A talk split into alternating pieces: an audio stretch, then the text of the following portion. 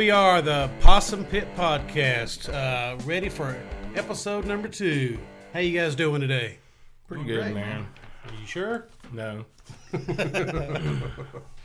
Well, uh, One of us is not happy. one of, one of us is um, one of us is not happy today. And it's not Russ Ward. I'm not, or me. Um, before I get too much into it, I want to say uh, thanks to everybody who listened to the first episode. Everybody who got in touch with us. People have uh, people have hit me up from Croatia, of all places. I got an email from a guy saying he liked it a lot. He, Wow. he never problem. Sounds That's a long way away. Um, he liked us. Uh, Terry Hudson. I don't know if you know Terry. Right down the street, right around the corner. He he told me he liked it. He was going on about the things that you know we were talking I about. had a guy last night going, "Man, you're killing it with everything, man. That podcast and everything." And Dave goes, "Yeah, you like podcasts? Well, I listen to it yet." That's the kind of fans we want.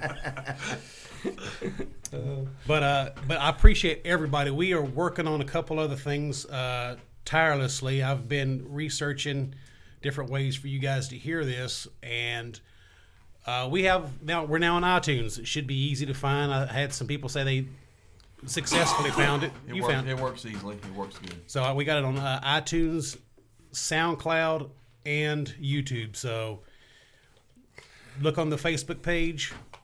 We're easy to find on the Facebook page. I'm gonna have uh, I'm gonna have links for all these on the Facebook page and subscribe. In some cases, re- you know, review on iTunes. Review. Let us know what you what you think. We want to hear it, even if uh, you don't like it. We need to hear this stuff. And um, that's about all I got. There's a couple things I wanted to go over. Uh, last episode, we ran out of space.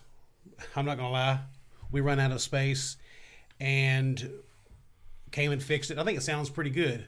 I ain't got that problem today. I've, we've had a lot of technical uh, issues. Last week, I brought these guys in here for about hour and a half, only to realize the damn thing didn't even record.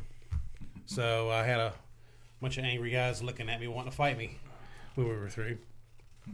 Um, made some uh, purchases, did a little bit more research. I think we're good to go.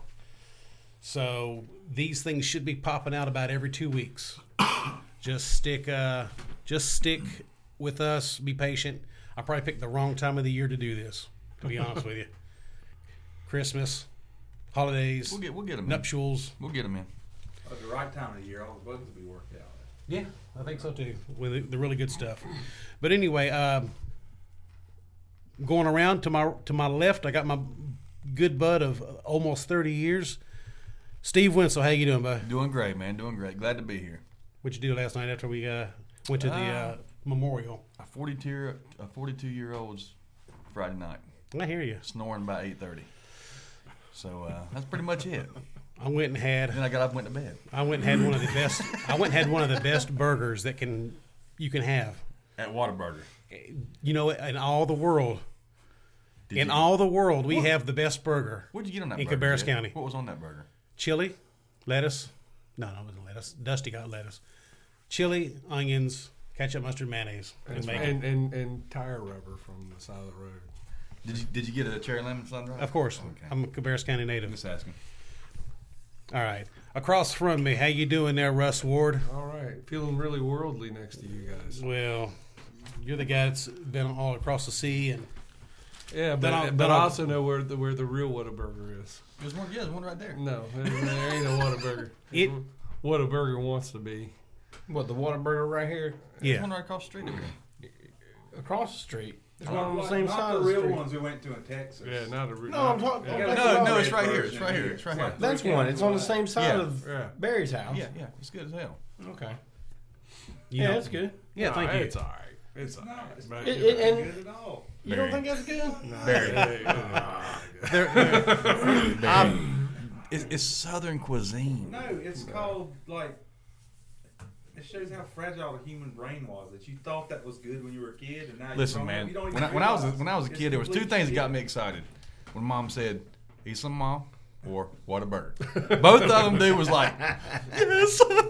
Barry, I gotta tell you, if we weren't here on your property using your stuff and your electricity in your room, You'd be out of here. That's right. Tea party. We didn't have a damn tea party. He's the he's the the producer. Um, So yeah, I feel worldly today next to you guys. Okay, it should be uh, it should be noted, and I, I mentioned this last week. I don't know if you heard it. Uh, my buddy Russ does a pretty popular blog that can be accessed at queencitystomp.blogspot.com. Hit him up, read it. Just add him on Facebook. He talks about it all the time. So, you know, Nobody read the last one. I was heartbroken. what'd you write about? What did I write about in the last? Fall. Oh, oh, I just fall uh, show. like capsule of Hey, last few shows we did. Hey, no, ain't nobody read it. Because I got a thing that shows me how what the read counts are. I read it. So Yeah, you just insulted him. yeah. no, it's all good. to my to my right, going in clockwise, a guy I've known for years, have a tremendous amount of respect for, and he is, keeps moving along. My good buddy Jeff Clayton, how you doing? Been better. Well, I'm grumpy today. well, let, let, let, let me blow your ego up just a little bit. Uh, I didn't mention this. I didn't mention this the last episode.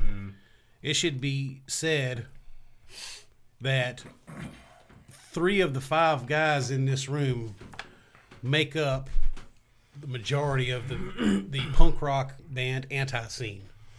I'm, I'm assuming that most people, a a good chunk of the people listening to this, know exactly who Antiseen is. Yeah. So, um, you might hear about Antiseen quite a bit, and you should because well, they're the Not many longest running, best punk rock band in this area. Have been for going on over three decades. I would go so far as to say the world, but yeah, I'll, I'll go ahead and, and hang with this area. You, you're making me But nervous, thank you. man. But thank you, Jeff. And uh, they have a new record out, Antiseen. We're number one, probably the uh, the best record they've done in, I would say, in my opinion, since Groove.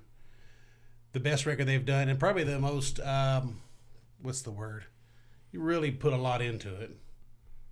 Yeah, we kind of went over the top with the the whole packaging. The packaging, the the vinyl, and I kind of like the fact that it's four, only just four songs, and all this this whole big production was made over four songs. Um, plus, tell us about the uh, the Southern Hostility demo. Oh, okay. Um, back when uh, this this had to have been the early '90s when we still had uh, Doug Throgmorton as drummer. We uh, had gotten on a really productive uh, streak of songwriting, but we figured, okay, let's try doing the whole demo thing where we kind of study what we've done and see how we couldn't do it better, you know, down the road a little bit. But when we decided to name the album Southern Hostility, a couple of the songs kind of didn't fit with that title and that motif we wanted to have. So we re-recorded a couple of covers and and a, maybe a song or two else. We did those for singles. And uh, Doug went on a leave, which was for an undetermined amount of time. So we got a new drummer in, which was uh, Steve Sadler, and we basically just used the cassette version of those songs for him to learn what we had gotten so far. And maybe a handful of people have heard it ever. And I put it away. It's been in a box for decades and decades. I'm surprised the damn thing even worked anymore, to be honest with you. And when I got it out, uh, probably about five years ago, I tried to play it. It played fine, and I listened to it, and I, I don't think it, you know, uh, matches the actual Southern Hostility release sonically, but it's a it's a whole different take on it, with Throgmorton playing, with it re- being recorded a lot cleaner, and we weren't really intending for it to be released because when we did it, you know, I had a shredded voice and all, but uh, I think uh, our fans, especially the diehards, are going to be real excited to hear it. And uh, and the uh, packaging on that is going to be be be uh, a pretty good thing too. It's going to come with a poster and everything from back then. Well, I think with uh, what you um, with your involvement with TKO and the the expansion they've done, TKO Records, the the packagings for records with them are probably all going to be pretty top notch. Yeah. And uh, I'll go ahead and break this news on the podcast right now before I even but even break it out on uh, antiseen.com or uh, the Antiseen Facebook page. Um, yesterday, I mailed off the original mixed down two track tape of the entire Drastic session Oh, to really? Cascade Printing. So there were 14 songs done when we did Drastic. Only one of those, other than the tracks that uh, appeared on Drastic, have never seen the light of day. I can't even remember what some of them sound like. It might be terrible, but it's a time capsule piece. It's not, you know, intended to be the new Antiseen release. You know, so So that was um, so that was uh, you're saying there are songs that we've never heard or just versions Yeah. of songs. And uh, some of the music uh, people did end up hearing on the uh, GG and Antiseen Murder Junkies record. We just took old songs that we didn't play anymore, and uh, GG put his new lyrics to the to the old music. Matter of fact, when I found the tape the other day, it, the tape was recorded November third, nineteen eighty. Oh wow! four. So Wow. so right at yeah, Right, yeah. that's cool. So it was kind of weird, you know. Like I think I found it on like uh, the fifth or something like that. Well, I was thinking about it before. Um, you know, I was kind of having making a mental note of things I wanted to touch on that I didn't, and uh, bringing Antiseen into out in this uh, was important. And I was like, well, I want to talk about the, the word number one because I had it on the list from before we ever did the first podcast, and I was like, I'm gonna bring up that because. I, Honestly, I didn't even know we were doing that. You told me about Drastic, but I didn't even know you were doing Southern Hostility demos, which is pretty cool. I um, I'm interested to hear the difference in sound because Southern Hostility to me is can be kind of hard to listen to. Mm, it's noisy, It's real. but you know that's what a lot of people like about it. The fact that it is so abrasive. Well, it's not. It's not. It's not. It's not uh, so hard to listen to that I, I don't like it. I do. I love it. I mean, my my favorite song. Uh, some of my favorite songs are on there. Hateful Power, Evil Rock and Roll, but it is. You know, it's a little tingy in the ears, and I'm interested to hear what this sounds like. Plus, you know, you nerd out on stuff like that, Yeah. so that's going to be pretty cool. Plus, it's fucking Throgmorton playing drums. Well, that's another thing. Um, uh, not to disparage anybody that was Be ever in your band, but he uh, he had a odd style for for a punk rock band. Yeah. But I like it. Like his his version of "Kill the Business." Like I, that drumming on that was insane good. Yeah. Cool. All right, wrapping it up with my intros. The guy behind me, and probably the I would not have been able to do this because uh, not only is he letting is he hosting our space, but he has uh, kind of worked through some of these technical issues with me. My good friend and producer Barry Hannibal. How you doing, Barry? All right. I'm glad we are uh, got all these bugs worked out. Yeah, it was starting to eat a hole in me. Anyway, uh, usually the way I want to do this is have two or three things to talk about, but the Rock and Roll Hall of Fame has released their list of nominees this year, which they always do about this time of year. And right around my birthday, they'll put out the uh, they'll put out the list of the people they they pick. I'm pretty sure I can pick about three of them off this list that I know we're going to get on. But before we get into it, I'm going to I'm going to just read off who we who is actually on this list, with uh, try to keep as much emotion out of it as possible.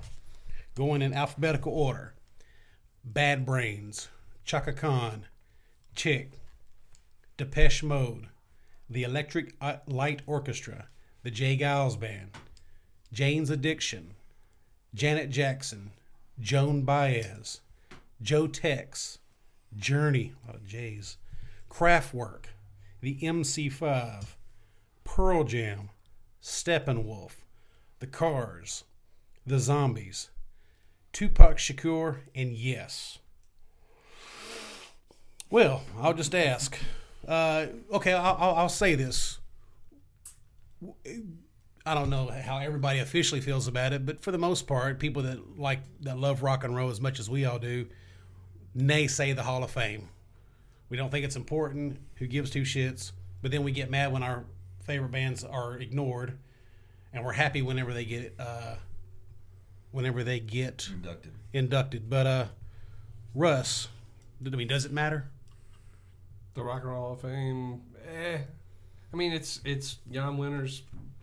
It's the Rolling Stone Rock and Roll Hall of Fame. You know, it's Jann Wenner's uh, private club, It is.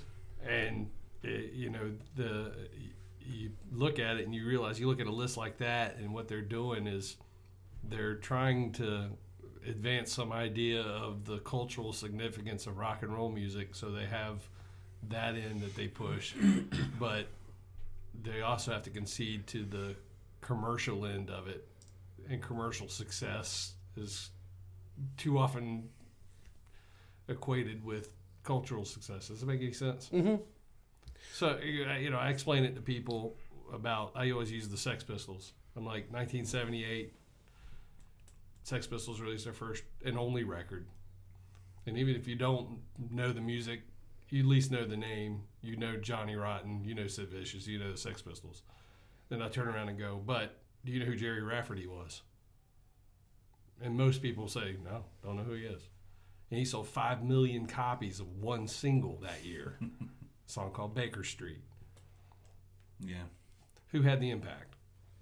The long term impact. You know, you measure that after, you can't measure it in short term commercial success. You measure it in long term impact, you know, that you see an influence that extends beyond just the time that it that it existed in.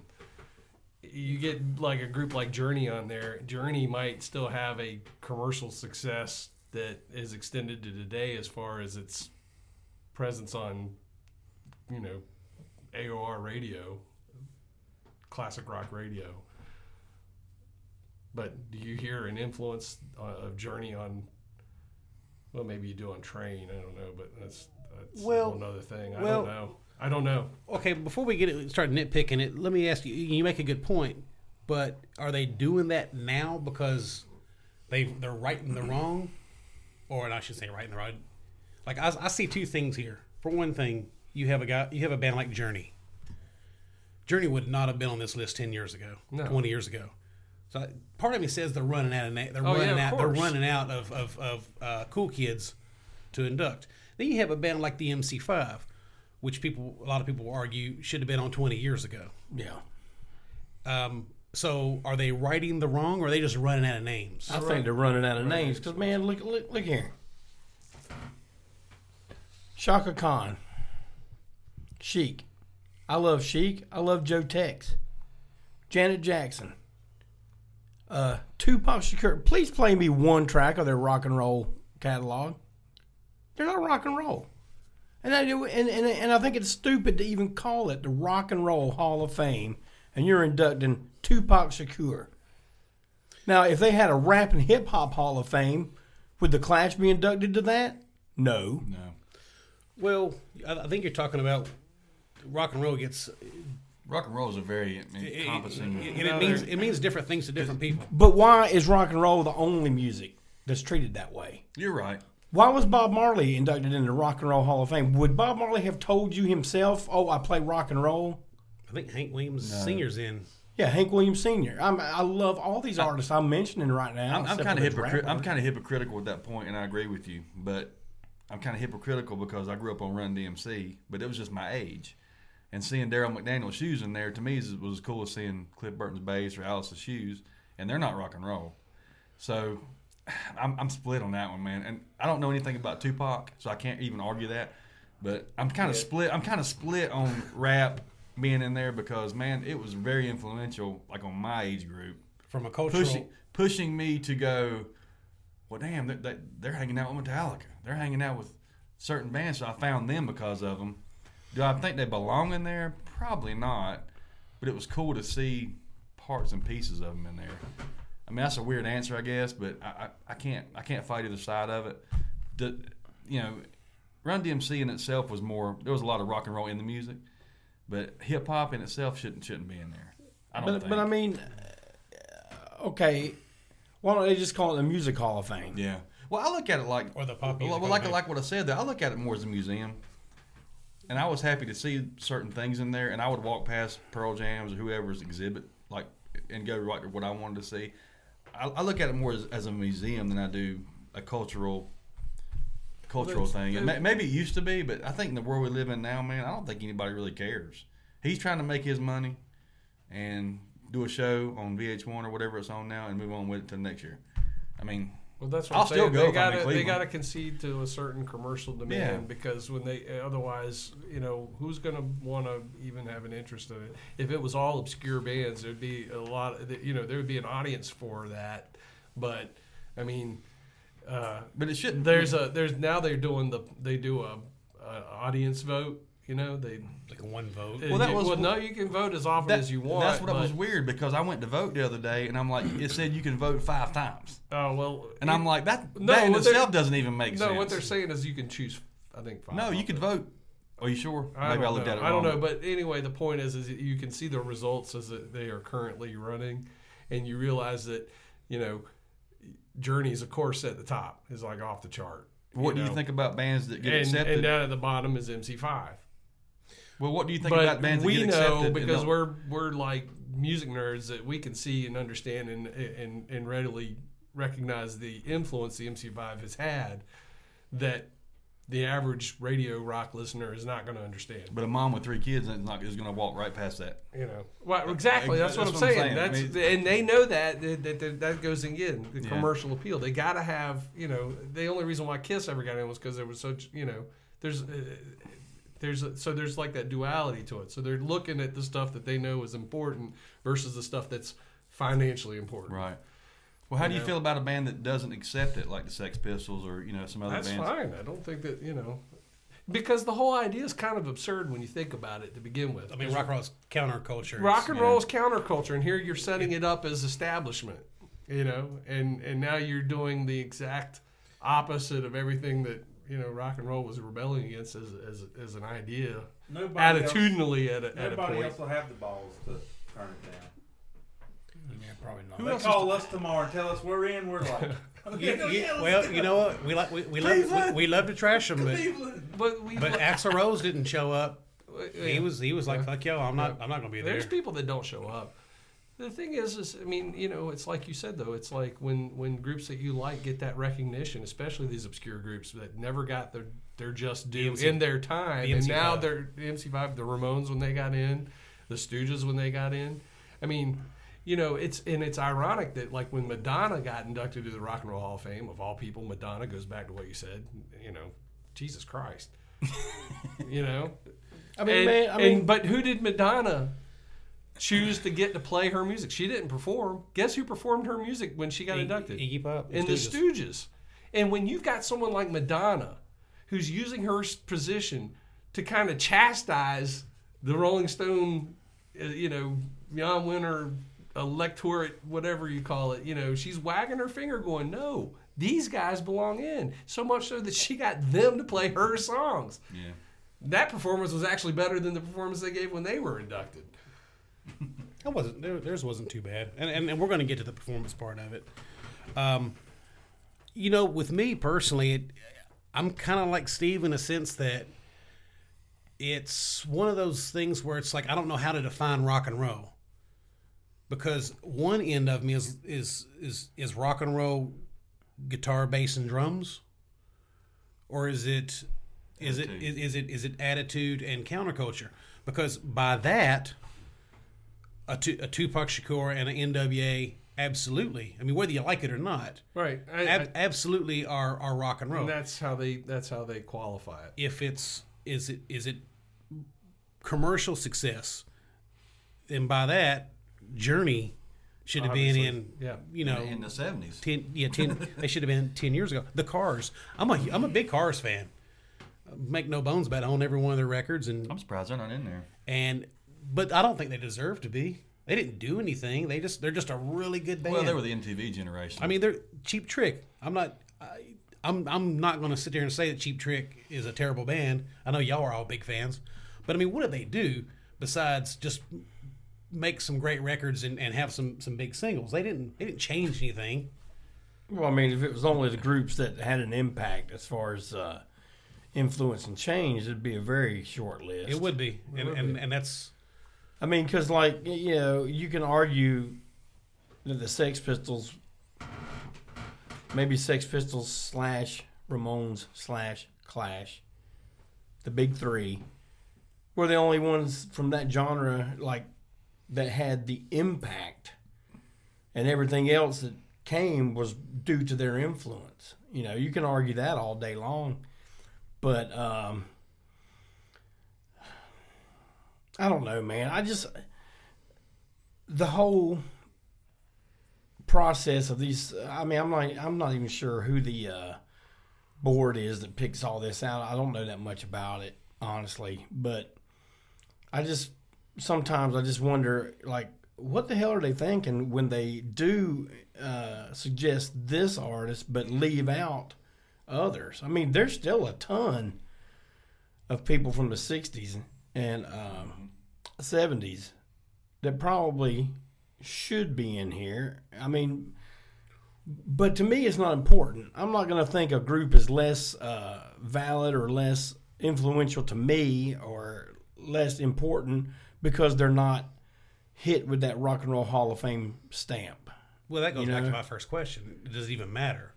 To me, it doesn't. No, same here. It doesn't matter to me. It, it's just kind of a fun thing, you know, a little competition thing. You know, you, you know. Of course, I'm happy to see the MC5 finally get in. Finally get in. You know, I mean, what it took this long? They're not in yet. Well, They're just that's- Oh yeah, not in, but but to be but it's the first time be nominated. uh, nominated, yeah.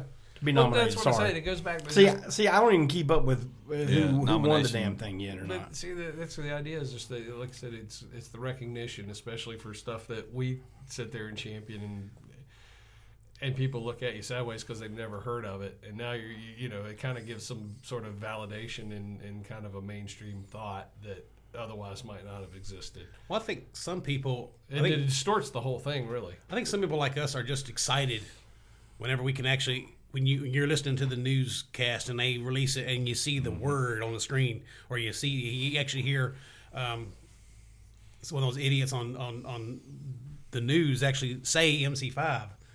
I mean, it's it's it's, it's exciting to a point, but I never thought it would happen. But like you know, questioning their whole way of doing something. Now, now this is going to get a little controversial here, but I think it's all a PC thing too, man. It's all a PC thing because all right, tell me this: the the wave of hardcore that started here here in the U.S. You're going to tell me the Bad Brains need to be in there before Black Flag?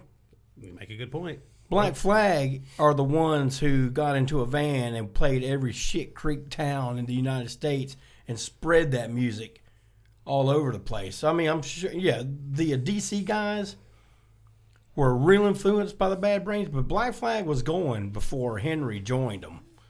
And they were doing that, you know, hitting the road, hitting it hard, playing in towns that, you know, probably until they played them, we never even heard of. The irony is that this Bad Brains thing, you talk about the PC thing, that's exactly what's going to keep them from getting in. Uh, they do too much digging. Yeah, I mean, they don't even have know- to do too much digging. They just have to do a little bit of digging for something they'd said 30 years ago, and then that's going to be be nope. But it's cool though. I was shocked to see the Bad Brains name on there, you know, and that was that was kind of cool to me because that was the first acknowledgement of hardcore, you know, and I think that that's gonna maybe hopefully open the door to more acknowledgement somewhere down the road, you know, even if it's limited. Black Flag has got to be eventually, it's got to bubble up and be, like I said, at least nominated. I mean, It may not ever get in, but I again that goes back. It's almost now like the nomination's enough of a recognition. It needs some sort of mainstream recognition to understand that it had an impact, and you know what was disregarded and and if not outwatched, outright squashed by by the quote unquote industry is now getting some sort of mainstream recognition. but you're talking about The like, industry's turned around and recognized it, going, okay, well, well, also right. the, right, the industry you is also now guys our age maybe, true. and that that grew up on these bands. But you you bring up Bad Brains, and with along with along with Black Flag, I would also say the Dead Kennedys, Mm-hmm. just as much. Um, and it kind of strikes me a little odd that they're not, because they were a little more artsy, and they were definitely uh, uh, Jello was a, a lightning rod in and of himself, and he loved controversy. He, he had um, he had PMRC um, i- interaction. Troubles, yeah. Well, yeah, you know, and he he took on the not just the PMRC. Well, I guess he also got uh, in trouble with the law when he had that. Uh, That that piece of that, art that, that was art in was in the uh, Frankenchrist. Frankenchrist, that's what I was thinking. And you know, it's and, and he took it on. He he fought it and won. But and he was on Oprah. You know, Yeah. he's he's done these things. So I'm I'm kind of surprised that he actually um, that they're not listed. Like uh, Bad Brains, I'm I would think would be maybe third or fourth in that category. Yeah, I was surprised. I was surprised that they, they But came Black up Flag ahead should of be- the Black Flag or Dead Kennedys. I would think those would have came up first. Black Flag should have been. I, I still, I just, I look at it like a museum. I mean, I, I just, Well, there's there you know understand there's the difference between the museum that they have and then their well, yeah, Hall of Fame. I, I do because but I- anybody can have no, stuff in the museum. and I get that. But I'm just saying, you know, I'm, I'm not going to probably going to go to the actual induction, but I can go to the, the museum and pay twenty five dollars to get in. But I can see some cool stuff, and I'm good with it. I mean, you know, Pearl Jam, are they on there? Yeah, a couple other bands. I mean, it's kind of like you were talking about last week. I, I don't know anything about them. Can't really stand them one way or the other for whatever reason. But you know, they might have had the influence on somebody that Kiss did to me. So I can't. It's hard for me to even I- I- dis- differentiate who should be in there, and who shouldn't be, because I'm stuck on my bands from the mid '70s to the mid '80s, and I haven't stopped. So who am I to say that somebody who was born in '95, No. it's not their fault that they like Pearl Jam? no, no. I mean, I, just I, I and, get and do that. they belong in there?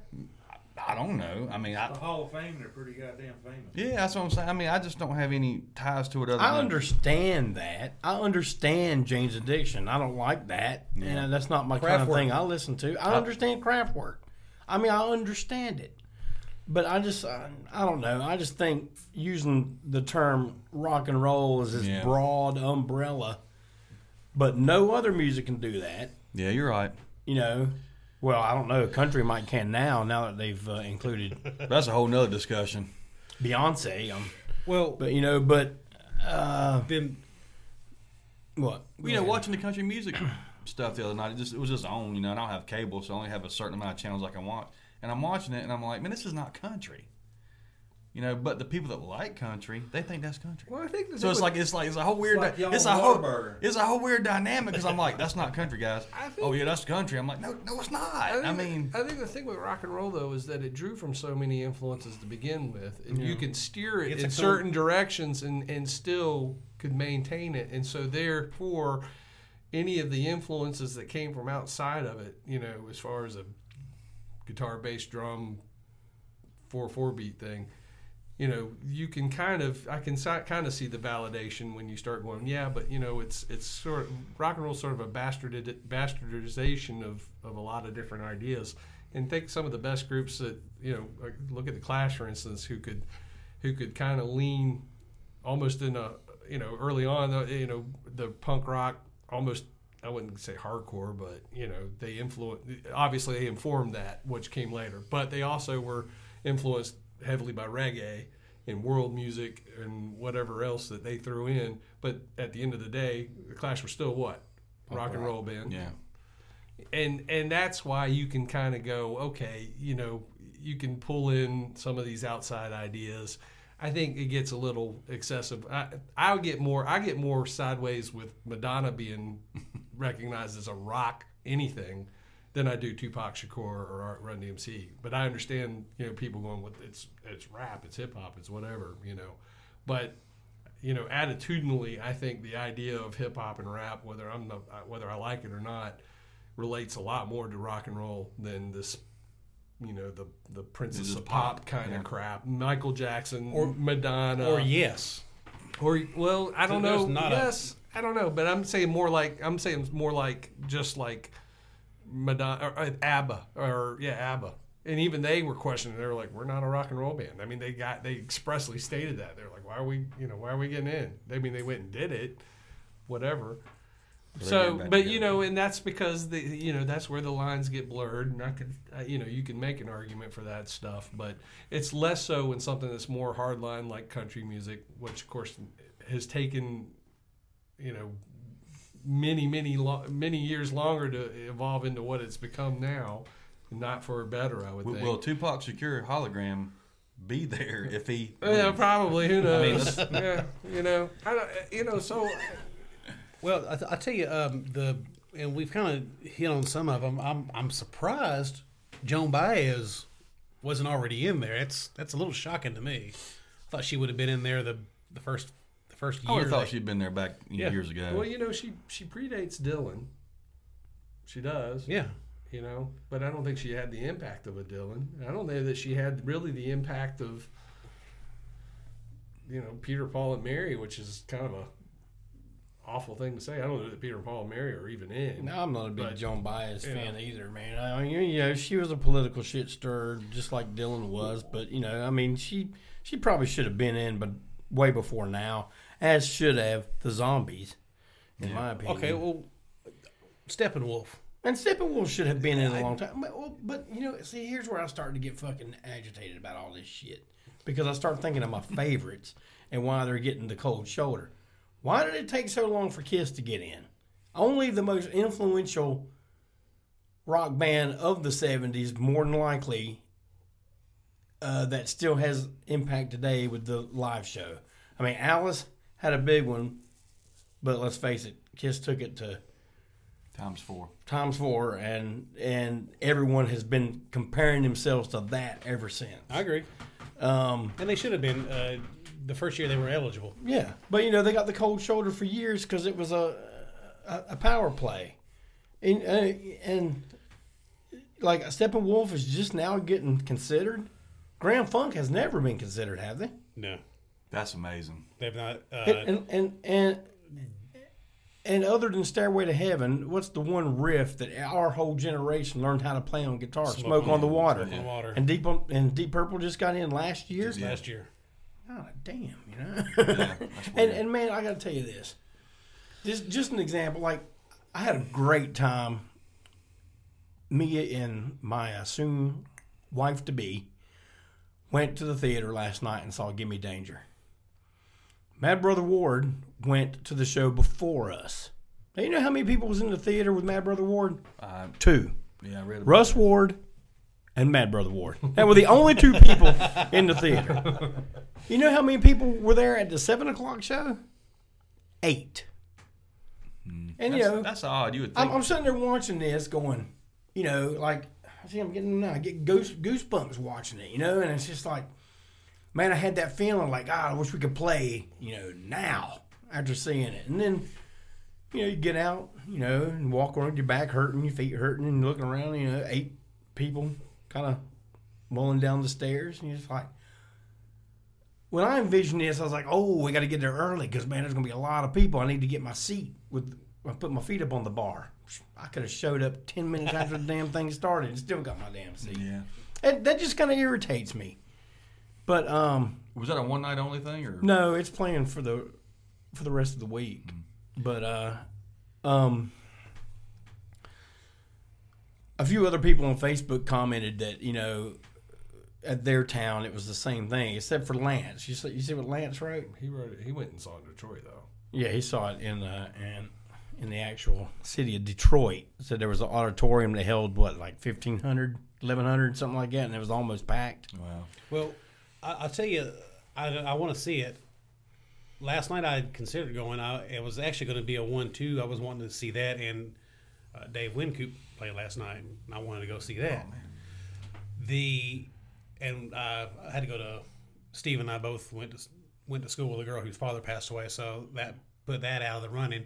However, kind of maybe giving you a little um, foresight into to why that is the way it is.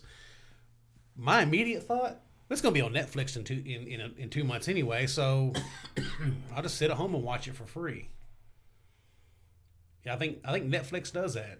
And that's a very rational way to think about it. I don't know if I've ever been accused of thinking of things rationally at first, but uh, Well, you, you I, get, I think impulse. I'm like Stooges movie, yeah, opening night, yeah, yeah. it's, it's, it's, it's, that's where the fanboy well, thing it's is. no I think diff- it's also a, a, a matter of how how big you are into the subject. as But it it's no is. different than that Ramones. I mean, and the Ramones are way bigger than the, the Stooges are by name, on- you know, just name alone. By t-shirts only. Uh, and when they put out that that that movie, uh, i- w- end of the century, which is really good documentary, we all loaded up, four of us, me, you, Griscom.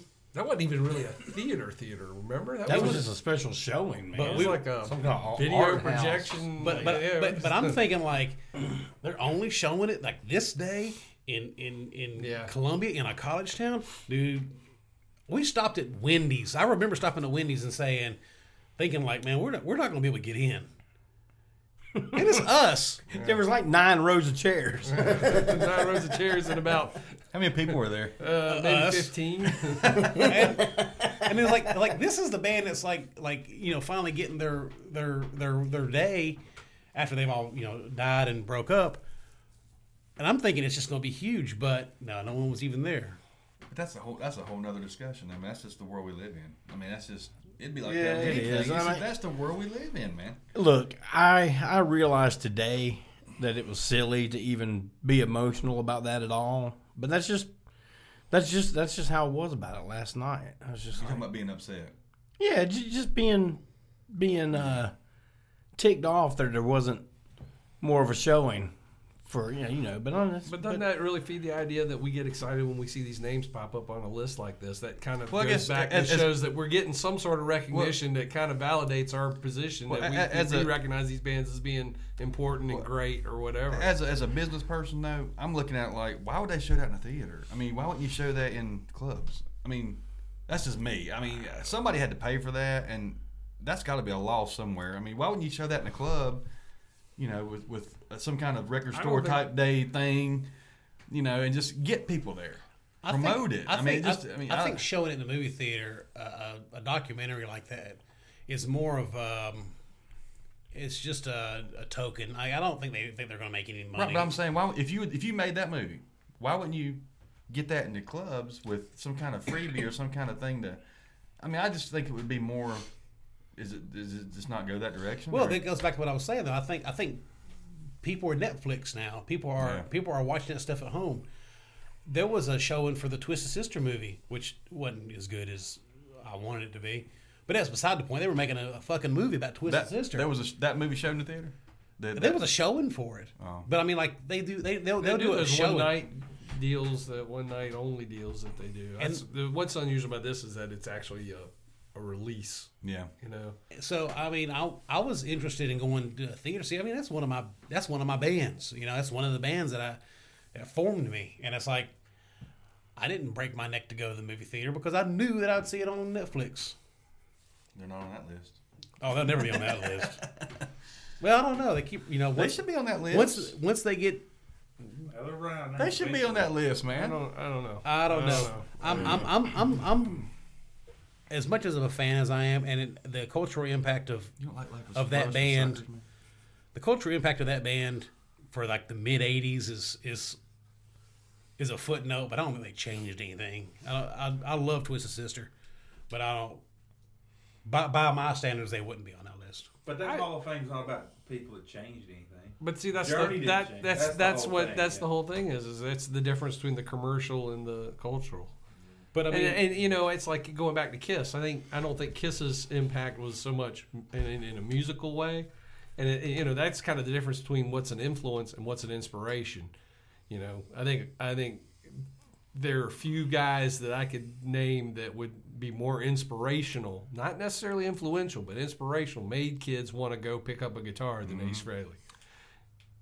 They may not have gotten. They may have gotten the inspiration as how they played elsewhere, but the desire and the want came from probably looking at pictures. But that's what I always thought you was weird about Kiss. Is everybody said the music sucked, but if you listen to the music, if the music sucked, the kids wouldn't have wanted to play that. Well, that's the uh, So, that's my obviously argument. music That's a good. whole nother thing, man. I have argued that with people all day long. I'm like, you know, everyone's like, well, if they didn't have the show and the image, and I'm like, that stuff. You, you, you know, Kiss were popular before there was videos, before there was, you know, any way to see it.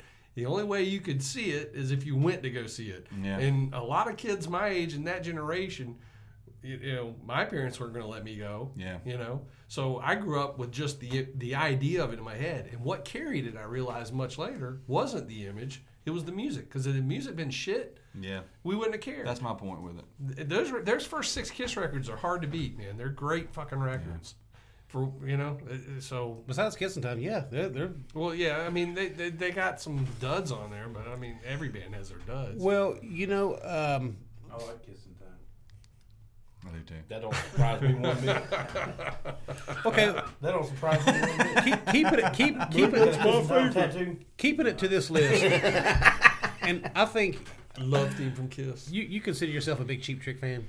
I, I'm, I'm, yeah, I'm a fair, fairly Okay, big so Cheap all- Trick fan. all of y'all are I Cheap like Trick them a lot. fans. Sure. Would y'all say that Cheap Trick deserves to be in there? No, Really? yeah. Me personally, no, I, would- I don't see it, and I, and I love them. I do. Uh, that that You that. know.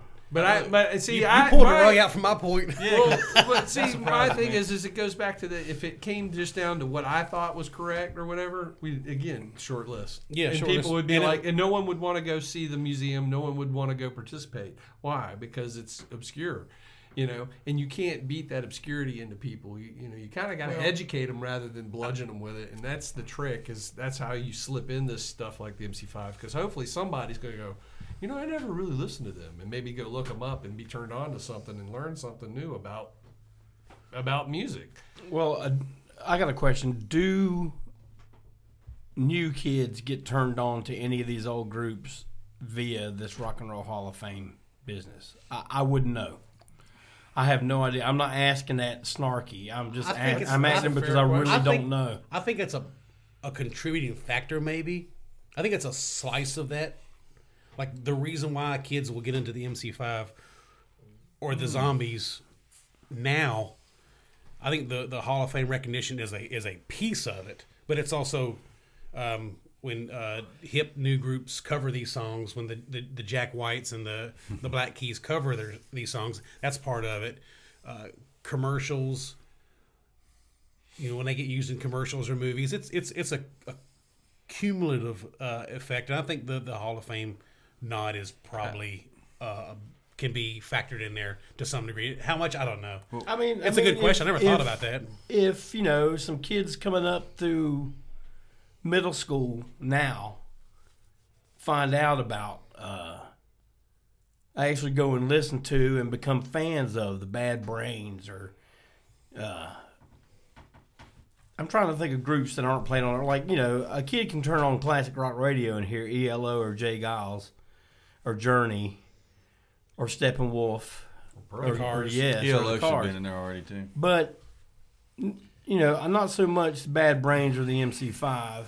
You know, if if a kid coming up in middle school hears their names or sees a little clip on something that they're discussing this and then wants to investigate, then you know, more power to everybody. Then I I think there'll be a certain majority of kids to do that, or a minority of kids to do that. But raising a ten year old and a six year old, I mean, we all had the cellophane, we had the CD, trying to find something to crack the CD open. We had the tape, losing, you know, hoping you had some nail to get it open with.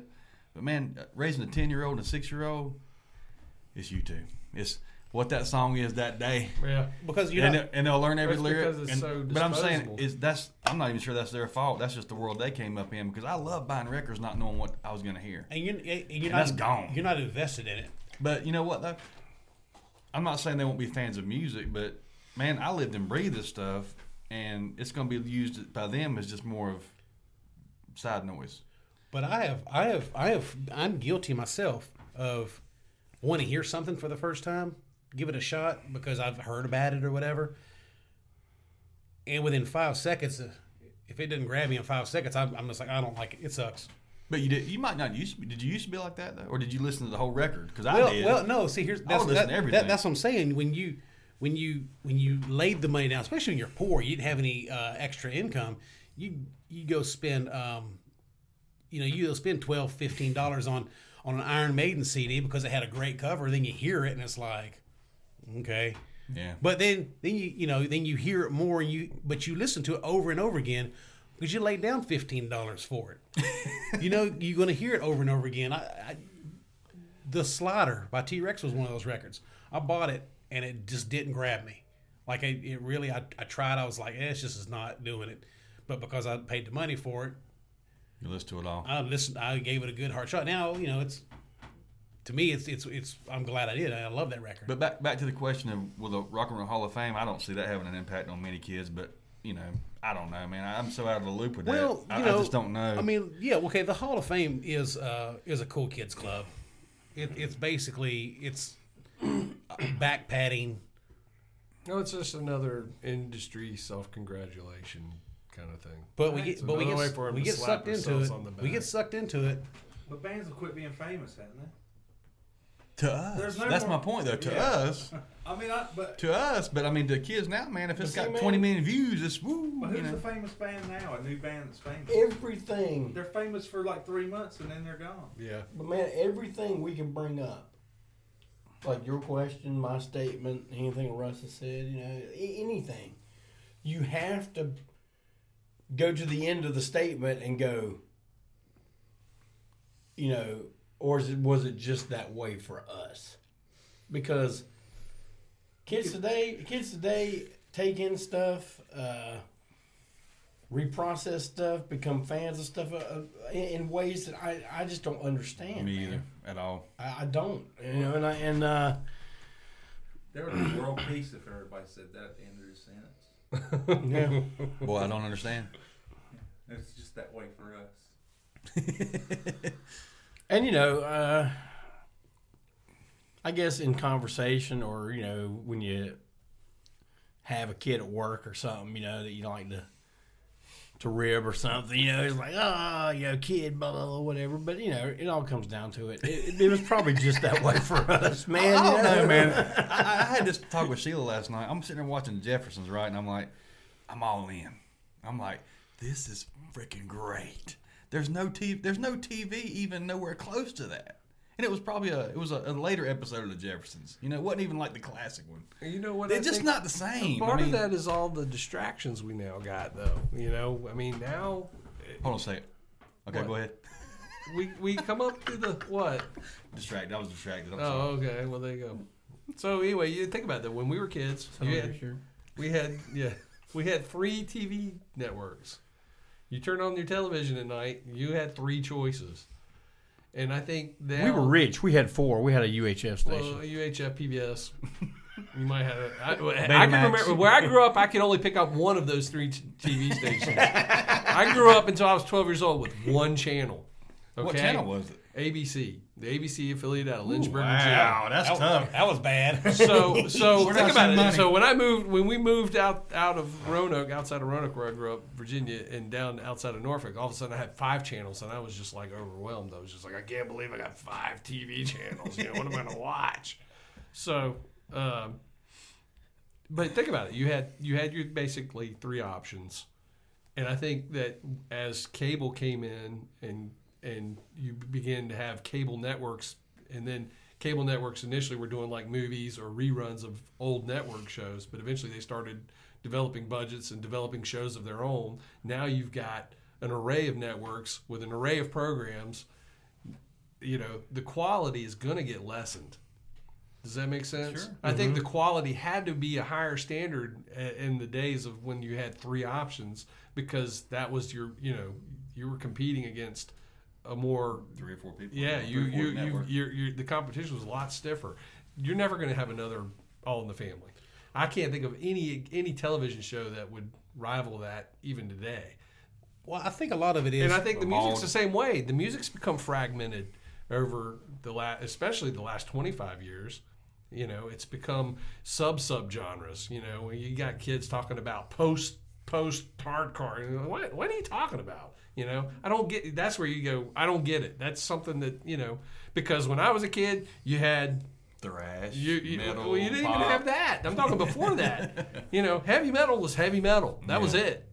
You know, and the punk new wave thing was kind of lumped in as one thing. You know, I- you didn't have a lot of different kind of descriptions of genres. Now you've got. And, and all this goes in again. Why is these some of these groups get listed into it when clearly they're not what we call rock and roll. Yeah. Well, But- you know, a lot of it is just being is, is things are retreaded. For for instance, uh, let's use your uh, the the the TV show uh, that aspect of you know in the seventies when. Uh, Whoever was it, Norman Lear? He, Norman he, Lear. Norman he Lear did. developed a lot I of mean, that. he was he, to, the, the the effects of what he created and the templates that he he set for sitcoms. I mean, sitcoms were around before then Right. but it was it was not hard charging stuff. But whenever you had episodes, you know, when you had shows like MASH, Good Times, The Jeffersons, All in the Family, that really like they didn't just they didn't just entertain you.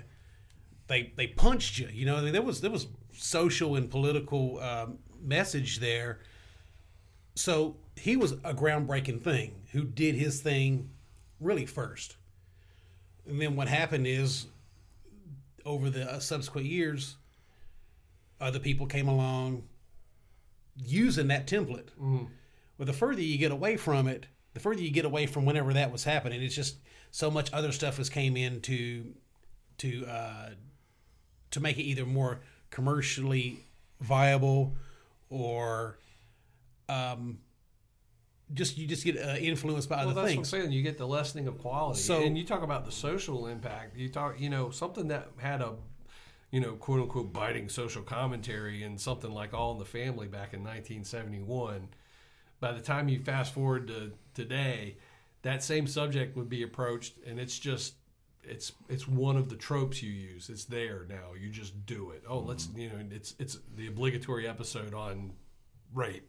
You know, and it's and it's just another episode. It doesn't have the impact of like the the deal with uh, Edith, you know, the famous, Yeah. you know, you, you know what I'm talking about. Nowadays, it's just it's just another episode. It's just another subject, and it's like, well, that, that'll get us to next week, you know. You've also got to go into you. You had to have a go into Hawaii episode too. Going away, yeah. At least, at least like if- the Brady's. yeah, the Brady's, the Partridges, uh, Happy Days.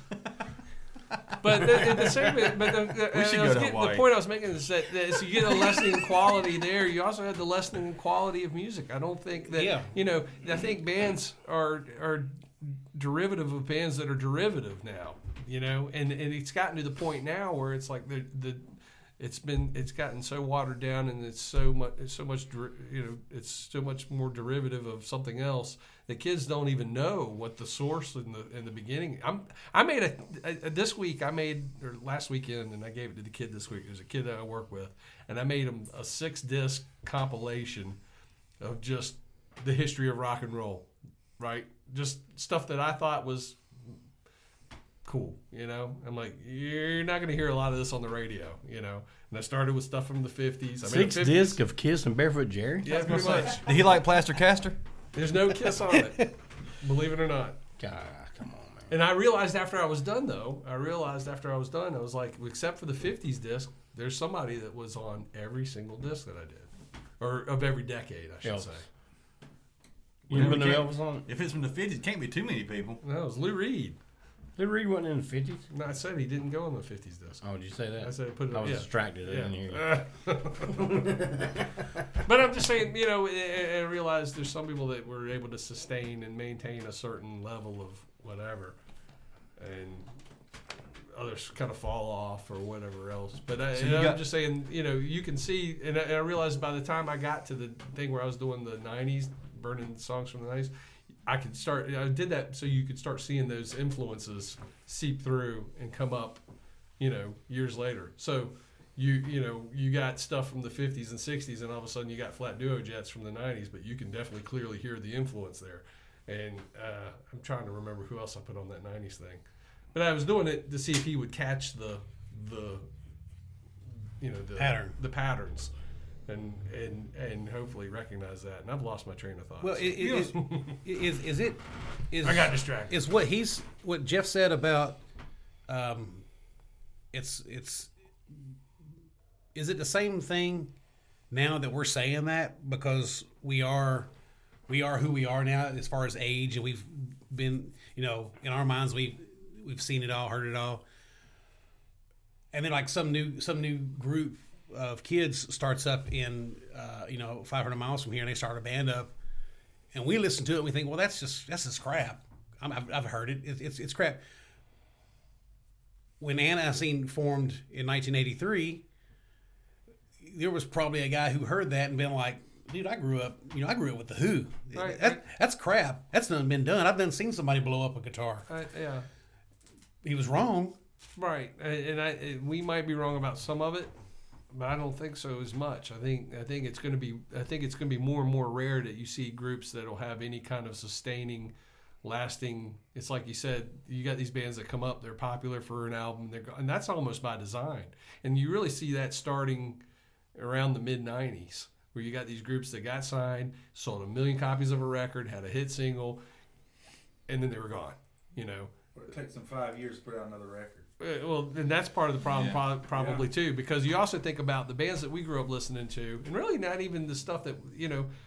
A, a lot of the stuff that we like isn't stuff that we grew up as our our music in our, our time. We're talking like MC5, where I broke up b- before I was born. They were Yeah. gone before You I know? ever first heard. Kick so I had Band, that's yeah. an influence on me, but it, I went back and discovered it because again, that talks about the durability and the sustaining quality of what they did. But looking back at also the stuff that we did grow up with, especially in the early '70s, which really isn't us, but which is maybe him. But think about Elton John. Even I'll I'll put in this. They were putting out two albums a year Yeah, a lot of guys are two every a year. And most of their best stuff was done in that time. You think about that. That's insane. Well, you said that every band is. I mean, Five-year Elton John, window? Yeah, you got to. I, my thing is, most bands get about a five-year run where they're going to do their best, most potent stuff. Doesn't mean their stuff before or after, or you know, outside of that five-year window is not good. But their most vital stuff is usually done in a five-year run. But you look at, and I go back to Elton John from this just because, I mean, he put out double albums in that five-year stretch. You know, between '72 and '76. I mean, he, you got you got. Think about it. Almost everything you know about Elton John comes from that little that Well, little yeah. thing. And Kiss the same way. They're you know first seven years or whatever. uh, There's two albums a year. Everybody was doing that back then. I, I think Yeah. you know Alice Cooper did two albums a year for the for their run of the Alice Cooper group. Well, on that Ramones, uh, I just saw, the, I think it was yesterday, Rocket to Russia, 39th anniversary of Rocket to Russia was yesterday. And I was like, I just bought the 40 year anniversary of the first record. Right. Rocket to Russia was the third record. It's like, so. They're only a year later. So, so, so a year, a year and a half later Was they- their third record. It was their third record. If they, if they were all alive, you think they'd still be just just trucking like they were? I mean, you, just, No. you know, you, No. you think they'd be capitalizing on this internet era? I can repress something and make a million dollars. Well, you know that, that I can go to a mad, mad monster party and that- sign something, that- and make that- thirty thousand dollars in a That weekend. is a is a is a is a what if question, uh, which is a fair question, but because bands that have said they hated each other even more than the Ramones hated each other are now out making shitty shitty tours. yeah. But can you see Johnny Johnny Ramone at you know a hotel in Charlotte on Sunday signing autographs for twenty bucks? Yeah, Yeah, he probably would. he Oh, would do yeah. Damn, I wish he was alive. but Johnny Johnny was also a capitalist. Yeah. I mean, he, he it was about the buck, and uh, I'm not want to get too much into the Ramones, but I think I, I read in one of the many books that came out after uh, they broke up that there was offers for them to get back together for tours because their name started getting big again, and Joey wouldn't do it. Yeah. Well, I mean, Joey's also dying of cancer, and Johnny was pissed that they, you know, that, hey, we, Yeah. we, we have a chance to make some more money here. They had a, So, they yeah, had an Johnny offer would- to go to South America for like a million bucks. Mm. It would have been like six shows or something stupid. And, Was he and- too sick to do it, or he just didn't Yeah, want he to was do just too. Well, probably both, but he was, you know, That was it. That was it. you know. So that just that just created a greater wedge between whatever they already had and, and anyway. and as far as the Hall of Fame goes, um, I, I there's a part of it that also kind of irks me a little bit that when you see bands like trying to think of somebody good here, um, you know, we talked about Bad Brains. You got a band like Pearl Jam. Well, Pearl Jam's getting in. I mean, we that's Yeah, happening. that's that's That that's in. They, guaranteed. so we're going to start seeing 90s bands. Nir- Nirvana has already been inducted, and we saw that happen. And I don't even have a problem with Nirvana being getting inducted. I mean, I acknowledge their Right. impact. Pearl Jam, just they were a big band. To me, I don't even put them in that same group with with Nirvana because they were way too musical. Those guys are like good session guys. What about the things that like for that for that that era of '90s music, which most of those guys are going to get in. Your, your Alice in Chains and your Soundgardens are going to get in, in, inducted at some point too. I kind of get annoyed when the people before them that kind of came along and influenced those guys. Antiseen was one of them. Mudhoney was another, and the Dead Moon was another. Mm. I mean, Pearl Jam covers Dead Moon song, Right. You know, in concert.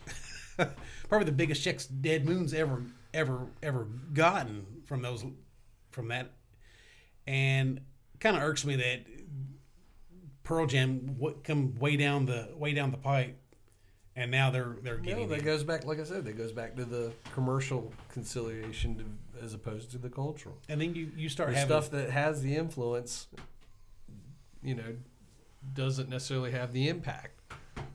I mean, with the first year Radiohead's uh, able to get in, they're going to get in. Weezer, they're going to get in. Yeah, I don't. I, yeah, Do they pick five? yeah, I think it's Yeah. five. It's five, and then there, isn't there like a sideman category? There's, yeah, there's like, that, they do the other thing. I don't think that's part of the main ceremony. is it not? Who do you think the five are going to be this year? Like, they get in for sure. Tupac, mm-hmm. Pearl Jam, mm-hmm. Jane's Addiction. I'm going on a stretch here and say Electric Light Orchestra. Chaka Khan. You I, got that? I agree with your whole list except for Chaka Khan. Really? I think Journey's going to yeah, get Journey. it. I'm Journey. saying Journey too. Journey's going to win just because they're going to get that fan vote, and they'll get them. But the fan vote only counts for one vote of the many. Like uh, the fan vote is not real strong. I don't know if y'all know that. Don't. I don't know how it works. The fan vote means very little. I really, it, from what I hear, I, I don't see it. Now this is going to be recorded, and you know if I'm wrong, then y'all have that. we'll play it back. but um, I think I think that, and I threw Chaka Khan out there. It's kind of like that's that was my, but I I know that Tupac Shakur is going to get it. I know that Pearl Jam's going to get it. And the funny thing about about Tupac, you know, aside from uh, reservations about hip hop being like my wife is a huge fan of that kind of of that '90s hip hop, and even she's like, why him?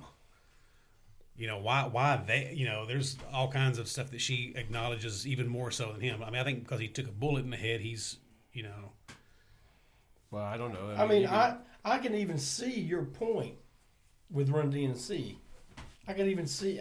I probably wouldn't be as offended if they had Tone Loc, because that stuff was pretty much rock and roll with the hip hop samples and stuff. with the hip hop way of delivery. But uh, I mean, I guess I could see that as being a crossover. But but, but that that to me, I, it just doesn't seem like a to me to, to, to me to, to me shape, or Tupac form. Shakur was the was the hip hop equivalent to, uh, of Poison or Motley Crue. See, I don't know anything about it, so I can't make a comment on that. But I think between Jane's Addiction and and uh, Pearl Jam, one's going to cancel the other. I out. I don't They're see, not James, gonna I don't see get James in. Addiction getting in. Oh, I see both of them. I don't. I think. I think Yes will get in before Jane's Yeah, Addiction. I don't- will. I I, don't think, think- it's going to be Yes. It's going to be Pearl Jam. It's going to be. Let's see. I'm looking at the list here. Yes, Pearl Jam, Now I want to be be wrong. Journey, man. I want to be wrong. about Journey. this. Yeah, definitely will be in. Uh, I guess it's a possibility, but I, I just think, like you said, I think there's there's uh, some sort of consideration towards being uh, politically correct or whatever. Yeah, Tupac will be in. So what I say? Yes, Tupac, Journey, Pearl Jam, and I guess the fifth one. The fifth one's going to be the dark horse on this. So who knows? It'll, it, The Dark Lord. Well, well, I, Yeah, the Dark I, Lord. I, will tell you, you, you, they usually have a lesser known. And I wouldn't be surprised if Joe Tex squeezes in on that list. I don't know. I would say the zombies before Joe Tex. Yeah. Now, if if if I was the one that had to pick five out of here that would go, it'd definitely be That Steppenwolf. five that you want. Yeah, that, that I would pick. Oh, like yeah, like no. like they say, Jeff. Okay, pick the five that Okay. are going to go Jeff in. Jeff Clayton Rock and Roll Hall of Fame. Yeah, Jeff Clayton, Rock and Roll Hall of Fame. Uh, definitely Steppenwolf, the MC5, the J. Geils Band, ELO, and I guess just to be contrary, I'd go ahead and put in the Bad Brains. But that's not to say I don't like the Cars. I love the Cars. I love the Zombies. I love those bands. I respect the hell out of Kraftwerk. I don't think I can sit around and listen to it too much. Love Joe Tex. Love Joe Jackson. Oh wait a minute, that's Janet Jackson. Well, Um, I don't get Jan- Janet Jackson falls in with the Michael Jackson and the, and the Madonna. Yeah, what, what, what, I, don't have what, any. What the hell is that? That has nothing to do with rock and roll why at don't all. Why don't they have That's just disposable commercial pap. It is what it is. Why don't they have Debbie Gib like Debbie Gibson well, or yeah. Tiffany? Well, they might. I mean, you never that, know. that's the same route you're they're, going. they're if, gonna. if you they're, ask me. you Well, get ready for it. And, Jackson's. and, and as far as Chaka Khan, how come it wasn't Rufus?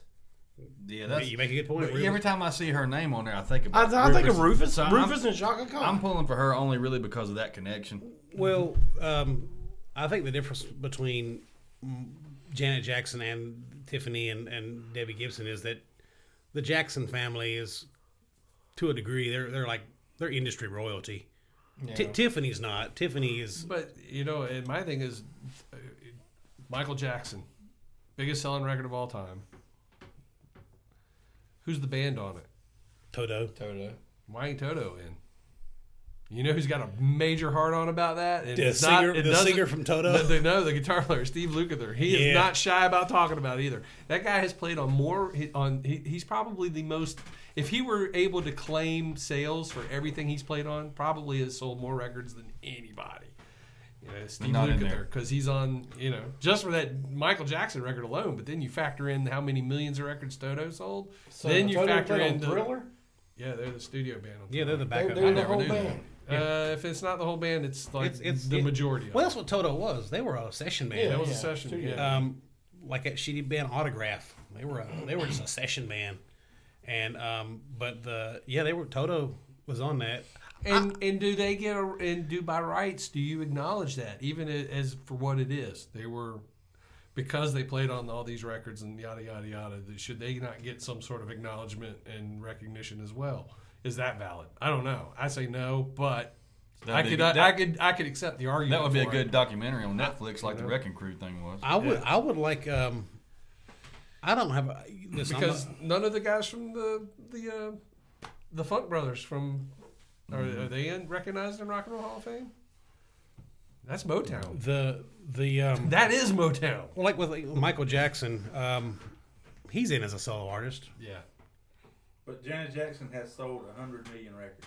Yeah, well, that's what I'm saying. That goes into the concilia, the mean, commercial. Con- she was yeah. on Good Times, man. I'm gonna throw, I'm gonna throw her a bone. on That. I say, I say she gets, I say she gets in there. Steve's needs are uh, simple, Yeah, I, I say she gets in there. but she wasn't. But she was a throwing kid, and she wasn't hot when she was on Good The Time. Yeah, but she was on good. I, I got to steal the Gene Simmons quote. He was talking about Joni, jo, Joni Mitchell, but I'll, I'll apply it to Janet Jackson. It's like, wouldn't buy her records, but I would fuck her.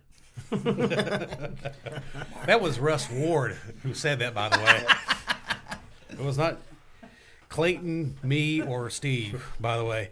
Uh, okay, well, here um, since we're kind of going through this list a little bit, I would I'm. throw it to- What about But Barry, but Barry acknowledges it. Barry's like, I would too. I mean, what about Depeche Mode? no. I don't know. I don't know enough about them.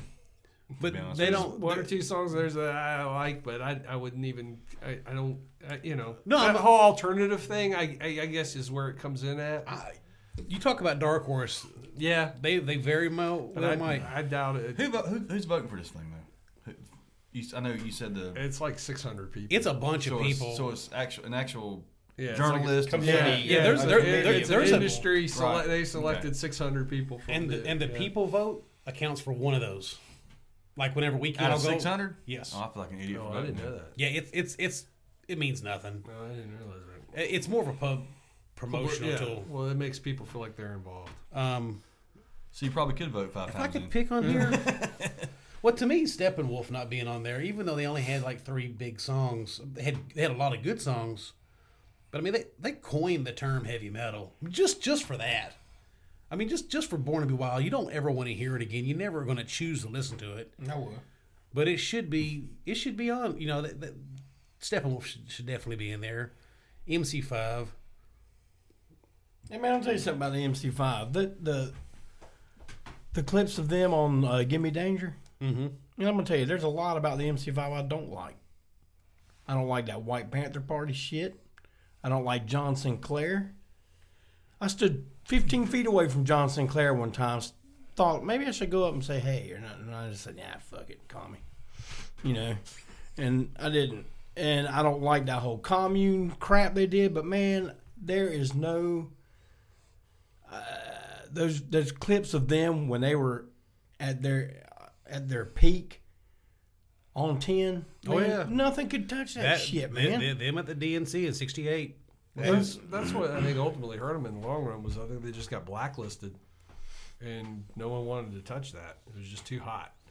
You know, nowadays that would be the gimmick, first gimmick they give you. You know, but back then, you know, Well, you mean the all the whole the political whole political thing. Yeah. Back then, that hurt them. I mean, that stymied them bad. Okay, let, let, us talk about uh, the political end of this as far as like the the political cultural aspect.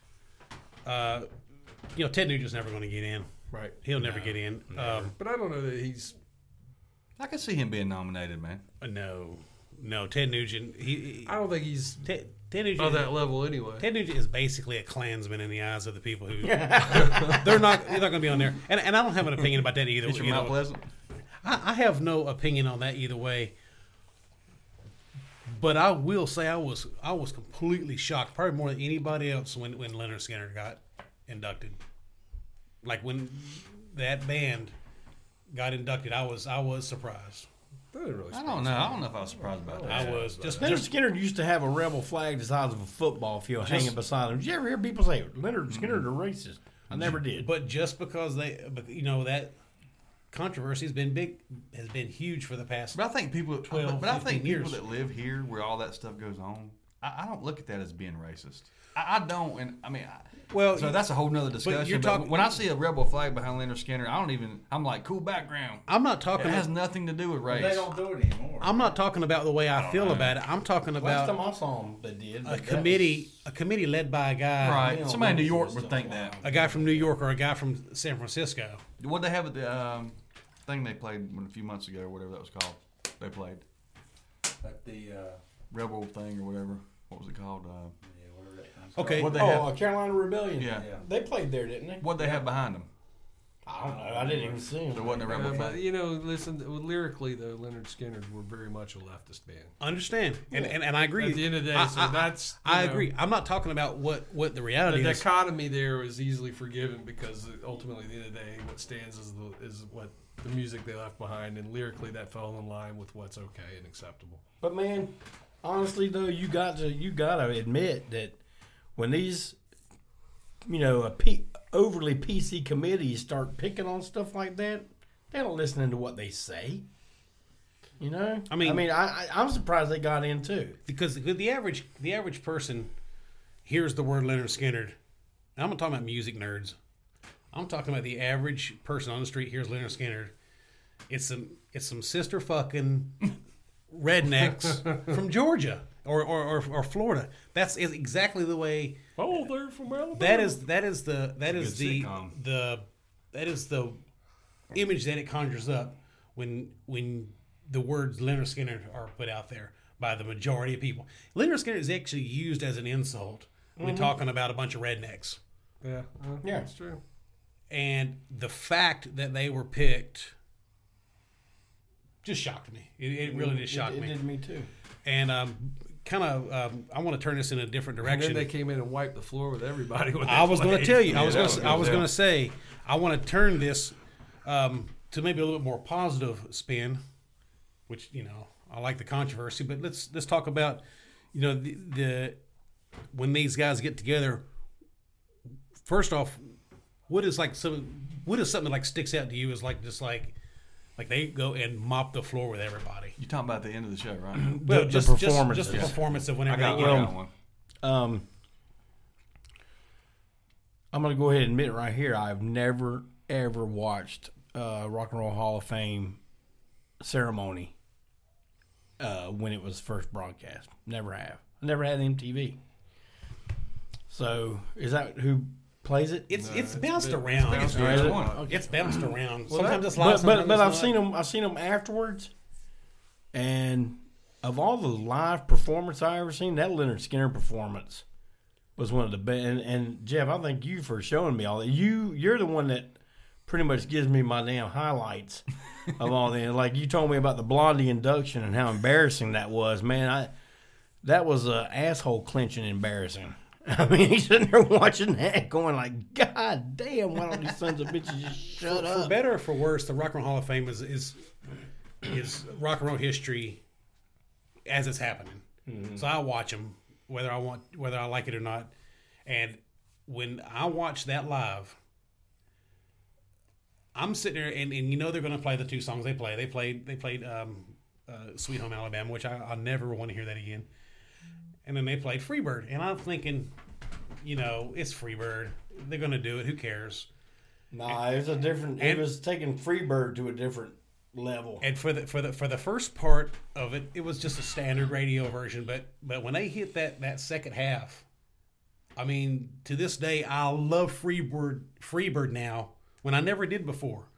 Like I think about that song. So that was yeah, I'm like you. That was that was one of them. You gotta Did the Clash play?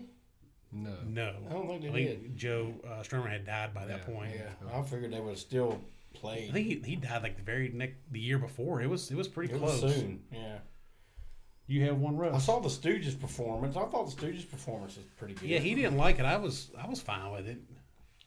and I liked. um I liked Alice Cooper's. See, was see, I didn't like it it. was okay. I thought I thought Alice looked like his action figure. That's what turned me off. It's like let, let, let me get everything I've ever but done. that's, that's kind of how he looks now. But I'm, I'm gonna say that, that that turned me off to that to that particular. But I like the performance, but the way he looked with the with the white blouse almost thing with the blood and the snake, I was like, man, that's like I would draw that. But as, as far as my favorite man, and you brought this up one night. I don't know if we were watching it at the same time or whatever, but watch Prince. Watch Prince Mm. Oh, when he throws the guitar up in the air. The- where the- does it go? yeah. He throws his guitar up in there when he gets done, and it doesn't come down.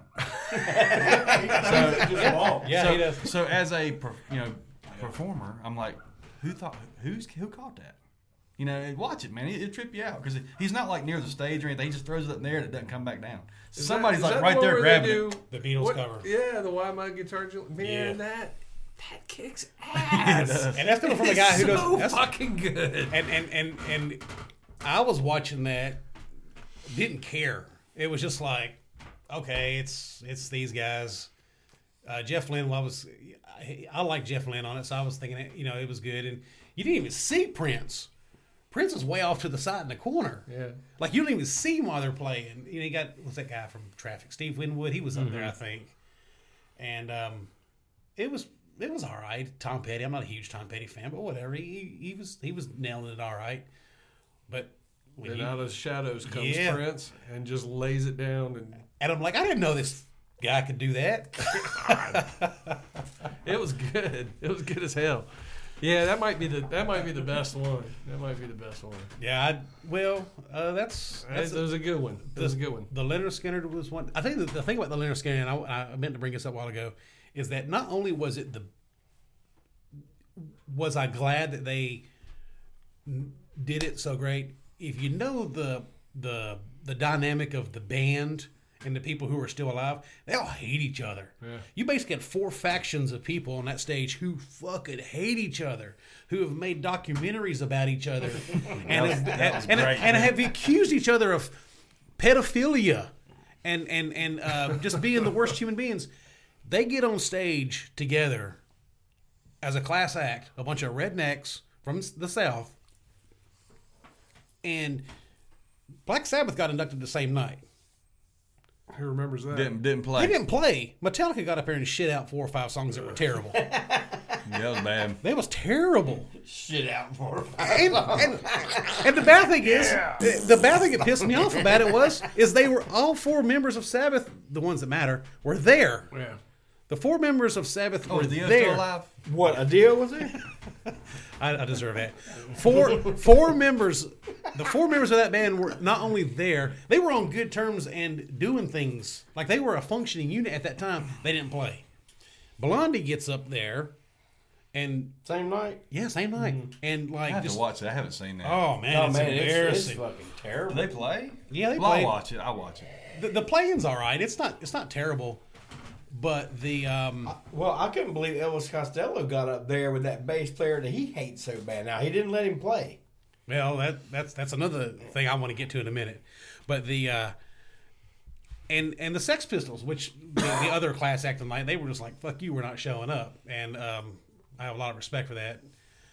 But the fact that they outshine, basically, you know, they outshine Metallica and and and uh, Black Sabbath and Blondie, I was I was that that added extra. If I had to pick one that blew me away, and I'm not even a Patti Smith fan, but Patti Smith, I thought she did a, she did rock and roll nigger, mm-hmm. and just knocked. I don't know if you ever saw it. That was I good. seen it. It But hey, you know what else they And did I don't that even night? like Patti That was Smith. the night REM also got inducted. And they did. what did they I- play? I, want to be your dog. Before the Stooges were even inducted. That there you go again. That's what I'm talking about. The impact, and the influence of something. When you got something where they've gathered and they're you know slapping themselves on the back, and what are they going to do as a standard? they do. I want to be your dog. They do, they do a Stooges song. Yeah, yeah. You know the thing about that whole thing though is that's not a great environment to do to, to, to display rock and roll in and to play I thought in. about that you know? You It's like- everybody sitting around seats. it's dinner theater in there, Yeah, you you're- know. you're right. and, and I'm like, that's what makes. I think that's what hurt that Stooges thing. It's funny when he was getting ready. You know, they were finishing up their induction. And Iggy's like, kind of rocking, and you know, kind of you can see him in the back. He starts taking his shirt off. He's like getting ready, you know, and you're just like, yes, you know. And then they're playing, and the audience is just like, Well, he he made a joke. you know. He made a joke about that. He said he goes, I know there's a couple of fa- Stooges fans up in the top seats up here. because I doubt many of you could afford uh, Yeah. f- afford the expensive ones down down It would have been funny if he came and got on somebody's table or something, you know. And I thought he did. I don't think he did. I thought he did for I Want to Be Your Dog. I thought he remember. stepped on someone's table. He should have. It, it was. I thought the performance they did when they did the Madonna stuff was better. But Well, I, I I've tell never seen that. I'm gonna go look that up tonight. If my it's on problem, YouTube my anymore. problem with my problem with the Iggy but that Pop was with when that was with when they had Stooges. Ron Asheton. He was still alive, but The he prob- wasn't alive when they got inducted. So they had James Williamson playing. the problem with the Stooges one that I, and it's just it's a, it's a minor thing, but the fact that they had the guy from Green Day inducting them, oh yeah. I fucking But hate see, that guy. that- and that goes in again. This whole commercial thing. To me, it's like I, I use the term a lot. I call it obviousness or bottom shelf obviousness. Bottom shelf is the easiest, most readily accessible. You do Black Sabbath, who oh, we'll just get Metallica. They're in the metal band. We'll just get Metallica. You know, there's Well- no creativity or thought into something that is supposed to be When they- creativity. they and, should you have know? paid for a reunion of Witchfinder General. Eh, Well, or somebody. Damn I'm just right. saying. Me and know, Steve would have been the happiest guys in eh, the eh, world. You know, eh, they don't let the. They I don't, love the rock and roll. They don't Hall let the Fame. inductees choose the inductors. They don't. No. I thought they did. Mm. I thought I thought that was. Are you sure about that? 'Cause Yeah. That, that seems Yeah. odd. I've read that on multiple places. What'd you say? That's been a I was problem for distracted. some things. Yeah, they said that the inductees don't get to choose who's doing the inducting. So who would pick Tom Morello for Kiss? I don't know. That would be. Act, but which, which actually was good. I, I enjoy I. I guess, but I'm just saying, you Who the hell's know, that? I don't, Uh, Rage Against the Machine. you know, which makes me think of another thought. The Stooges movie, you know, we watched that yesterday. Uh, there's two, uh, two, two people you think you can't make a documentary without having them involved. They're not involved in that. They're not movie. in it. Dave Grohl's not Dave in it? Grohl was no not Dave ever Grohl. in Henry Rollins? There's no Henry Rollins. Henry Rollins is not in a documentary. about the Stooges. I've seen. Henry There's Ro- no outside voices I've seen- in that movie I've- except for Danny Fields. I have seen Henry Rollins on cooking shows. And Rachael Ray. Yeah, he uh, no, just on like a, a cooking show, like on the Food Network. Does he make it oatmeal? Just some bullshit. I love. I love. I love. Now everybody's kind of turning on Henry Rollins. Now they're making fun of him. The hard times, like stabbing him every once in a while. I love the hard times. Have you seen that? The the hard times where that What they say about something about uh, You- a, you- a Henry app where you it tells you where he tell you how harder it was to get to the place you're going in the eighties. The, the, the whole. Uh, the- But but you know what? To his credit, I, I'm I'm pretty sure he has a pretty good sense of humor about this. Stuff. Oh, I- I because don't- I, hate I, him. I have heard that people bring him that Glenn and Henry comic book to autograph, thinking that they're going to get a rise out of him, and he autographs it. He's just like, eh, whatever, That's cool. you know. But but uh, Danzig not so much. I would imagine not. Yeah. You did get the poster though. That was cool. Yeah, I got the movie poster. Okay, um, I think we've we've beat that dead horse, and I didn't want to bring this up. Uh, what did you think of the documentary? Loved it. Really? I, I couldn't think of nothing that would make it better. Is that maybe maybe a little bit of the uh, performance stuff maybe go on a little longer, but that's not what it's about at that point. It's a They're- story. Yeah, and uh, Do you think it's because the filmmaker Jarmusch is a is a I mean, he's just a big fan? oh, you could tell it was done by a fan. Yeah, he didn't try to make them look silly. Well, which I guess I guess there were times in it where they kind of did that themselves, but uh, What's the word you use? Pedimentary. What Yeah, a pedimentary. It was not a pedimentary, even though even though three, no, even though four of the guys involved were dead, and you know you're sitting there watching an interview with uh, three of the guys that were, you know, alive, never never never saw this thing come out. You know, it, it was pretty sad at the end when they show the rest in peace type thing for mm-hmm. all the guys, but you know but nowhere in it was there a part with slow piano music. Yeah, that that part bothers me. Like not not from a like it gets me worked up, but like a, a cheap route to me. The mm-hmm. to me the the the last fifteen minutes piano part that makes you want to um feel, feel bad for it. Just uh just It's a formula. It's just Dusty and I like will sit there and watch something and just be like, how, how can they like make this sad? Like they would do it on anything.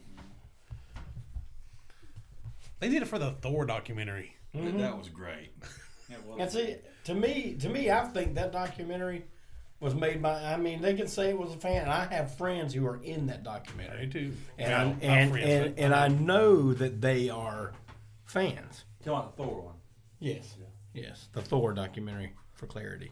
Um, but to me, man, it seemed like the guy, and I could be wrong about this, and you know, the guy may hear this and email me about it. But I, to me, it seemed like he was kind of making fun of him. oh yeah, and and I didn't think that was very complimentary, and I didn't think it was very fair, and I I didn't I didn't enjoy Well, I it thought, for I that thought the reason. man was making fun. It was like, I mean, how, how do you not? I guess my question would be, how do you not make fun? I don't that, think though? they were making fun of themselves. I mean, yeah, what they do is a little silly, but I think they understand that. Well, I think But, the only one who don't understand it is that guy. Which Like is I- what makes it creepy, though. It's That, kind th- I think they, they definitely were making. They, they saw this opportunity to like, they they found some because that stuff was filmed over a ten year period.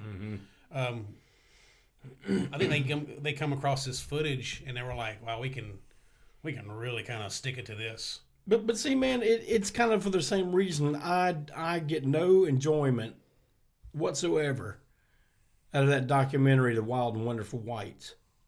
I I have no interest in it. I, I think that's a spit in the face of those people. It's not uh, it's not showing them in any kind of positive light. It's it's for other people to look at, make fun of, and point at. Gawk. And and It's voyeuristic. and I don't like it. And and I think on a much smaller uh, level of that, that's kind of what was going on with that Thor documentary, and for that reason, I, I really don't like it. What about um, I, I, when I saw the Thor documentary? I kind of equated it a little bit to that Anvil documentary, but I think that the Anvil documentary wasn't so much making fun of as it was. I don't say the guy took an opportunity for a kind of a shit show that was that he had privy to, so he made a documentary about it. I felt like the Thor documentary was a little more mean spirited. Uh, yeah, I agree. That's the way I felt about it. Man, that, that that's just how it comes off to me. I mean, the guy could probably be sitting with here with us right now and plead his case that that wasn't the case at all, but that, that's just how it come off. But to there's me. but there's also a certain um, there's a certain uh, what's the word I'm looking for? Uh, you have to try to also get people interested. And if it was something that was a little less swarmy, would there be as quite as much buzz about it? You know, because the guy who made who made that documentary, he wants people to watch it. He wants people to be buzz about it. He wants people to, to joke about it and laugh about it, so more people watch it. If it was a, a straight documentary, maybe not my, as many people would have watched it. Speaking of documentaries, man, you know if if I had a dime for every time someone said there should be a documentary on us, I had me a lot of damn dimes. You know, there's never going to be one because even with having members die and all that, we don't have, we really don't have a slow piano part. And there's not. You know, I've said you that. I've now. said that to you, and I still think it should happen. yeah, I, oh, I- I'm want- not I want sure- my dime well, too. Yeah, I'm not sure how that. I'm not sure how that will happen. Maybe with technology now, it'd be easier. But if that ever does happen, and I have no dog in the fight, it should be like I was telling you. It should be a happy documentary. That happementary. It happened. It, it should be a, a just. I don't know, man. I don't see any piano stuff in that either. I mean, Because man, when when we play, and I'm sorry if this is going off. No, track no, no, too no, no, much, no. Jim, but I, uh, I'm just forming a thought. when we play and we hit all cylinders and all that, and we get paid at the end of the trip, we're, we don't sit there, uh, drive home, feel sorry for ourselves. yeah. You know, the, the thing, the things that make us upset with ourselves is, is stuff that the outside fan probably never even considers or even thinks that we go through. And uh, I don't know. I, I I just think I I've had people tell me award winning documentary makers tell me they don't know what angle to take on this story. As a fan, I would like to see it Do, happen. do, do, do you think that's their way of saying you got too many Confederate flags in your past? it very well could be. I, I don't mean, know. I mean, is, is, that- is, is that their way of saying that? yeah, it, it, it could be. Or, I don't know. or is, or do they have a point? Um, when you say you don't have a slow, sad, sad piano part, I think you're wrong. I mean, you definitely got one now. yeah. Um, And anybody that's going to make a documentary that wants people to watch it, that's the formula now, and that's what they're going to want to. But I think the Well, story. I think the story. If you were going to document, make a documentary on our band, would be the fact that, despite all the crappy things that have happened to us, I mean, you you could take all the instances from one tour, like that infamous tour we did all the way around the United States during the L.A. riots and all. There was something at every stop, something big that most bands would have gotten their van and turned around and went to fuck home. You know, but we didn't. We still don't. We still go through stuff that if most bands had to do it today, they'd go, "Oh, this is too hard. I'm not going to do this anymore." Well, you know, a lot of it also, I'm not saying you should be happy about this, but if, if the wrong person was to do that documentary, you wouldn't get a fair, you wouldn't be accurately portrayed like the way you would want it to be. Like, for instance, Oh, ahead. The sorry. Tad, the Tad documentary. I don't know if you ever saw that. I haven't. No. It's it's out there. It's I like Tad. Yeah, I like Tad. I like Tad uh, a good bit. Uh, influential. He goes in that list of bands like you and and um, Mudhoney that have been overlooked. But the documentary is shit. You know, uh, At this point, would you? I'm putting you on the spot a little bit. Would you even want one made? Or is that it's too It- much it's- to think it- about? You know what? That's a that's a weird question because I wouldn't want to make a documentary if I got to be the one making it. But at the same time, I wouldn't want someone who had an agenda to kind of sideswipe us. Yeah, You know what I mean? yeah.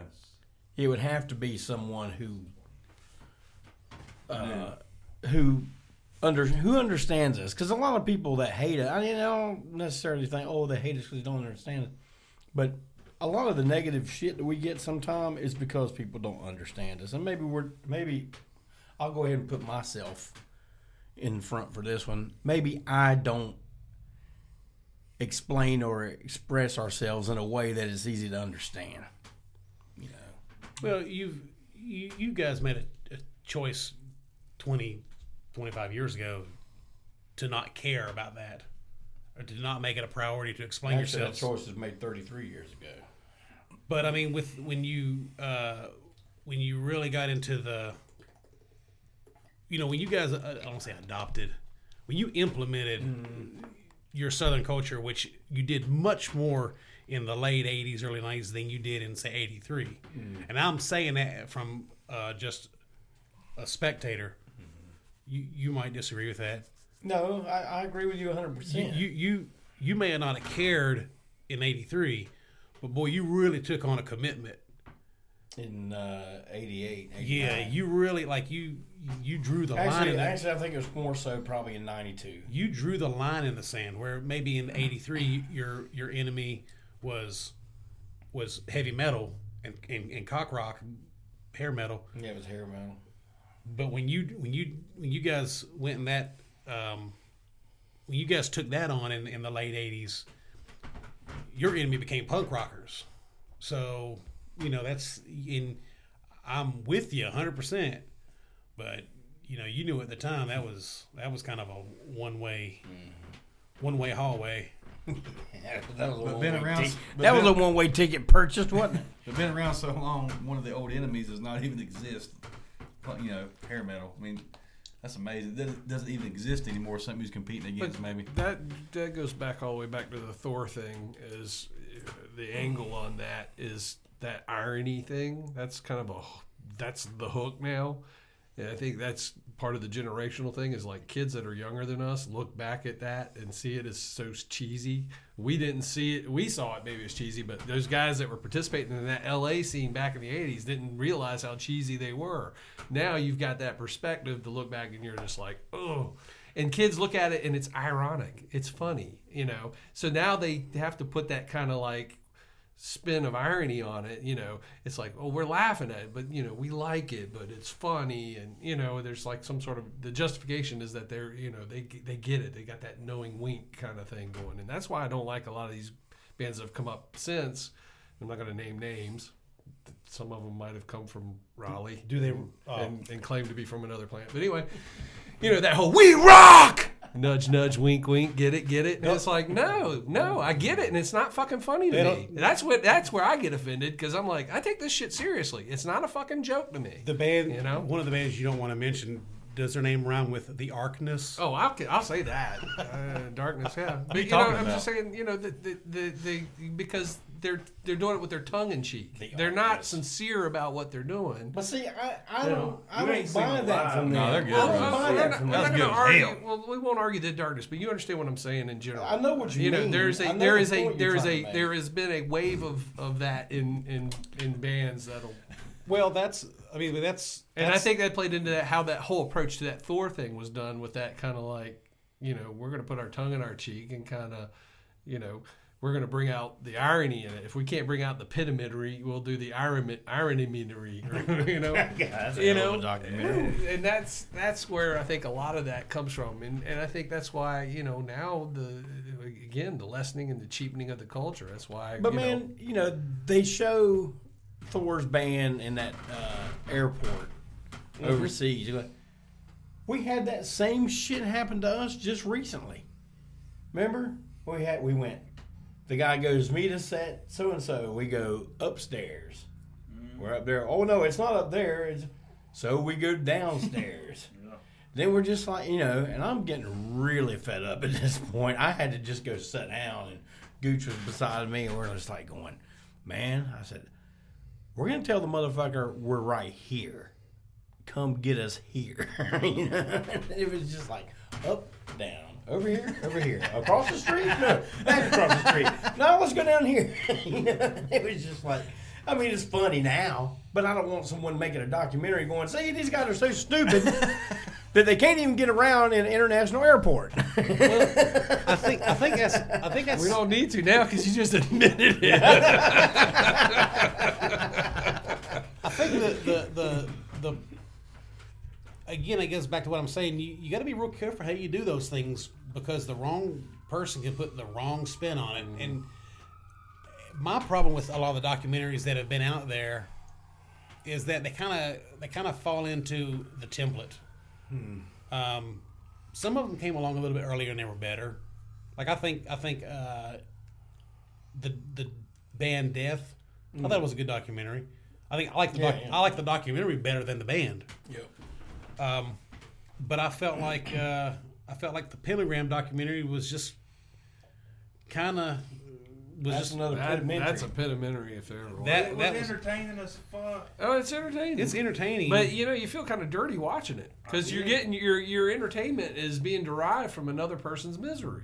Yeah, but they're, the anti-scene story to me doesn't even. Well, it's not- not, even I'm- the same I- yeah, thing. so I mean, that, that couldn't right. be. A, pi- I mean, Because, but you know, you turn around and, and sometimes though, I mean, same thing with really, you could say that about the MC5 documentary, which not everyone's gotten a chance to see because it's never got a proper release.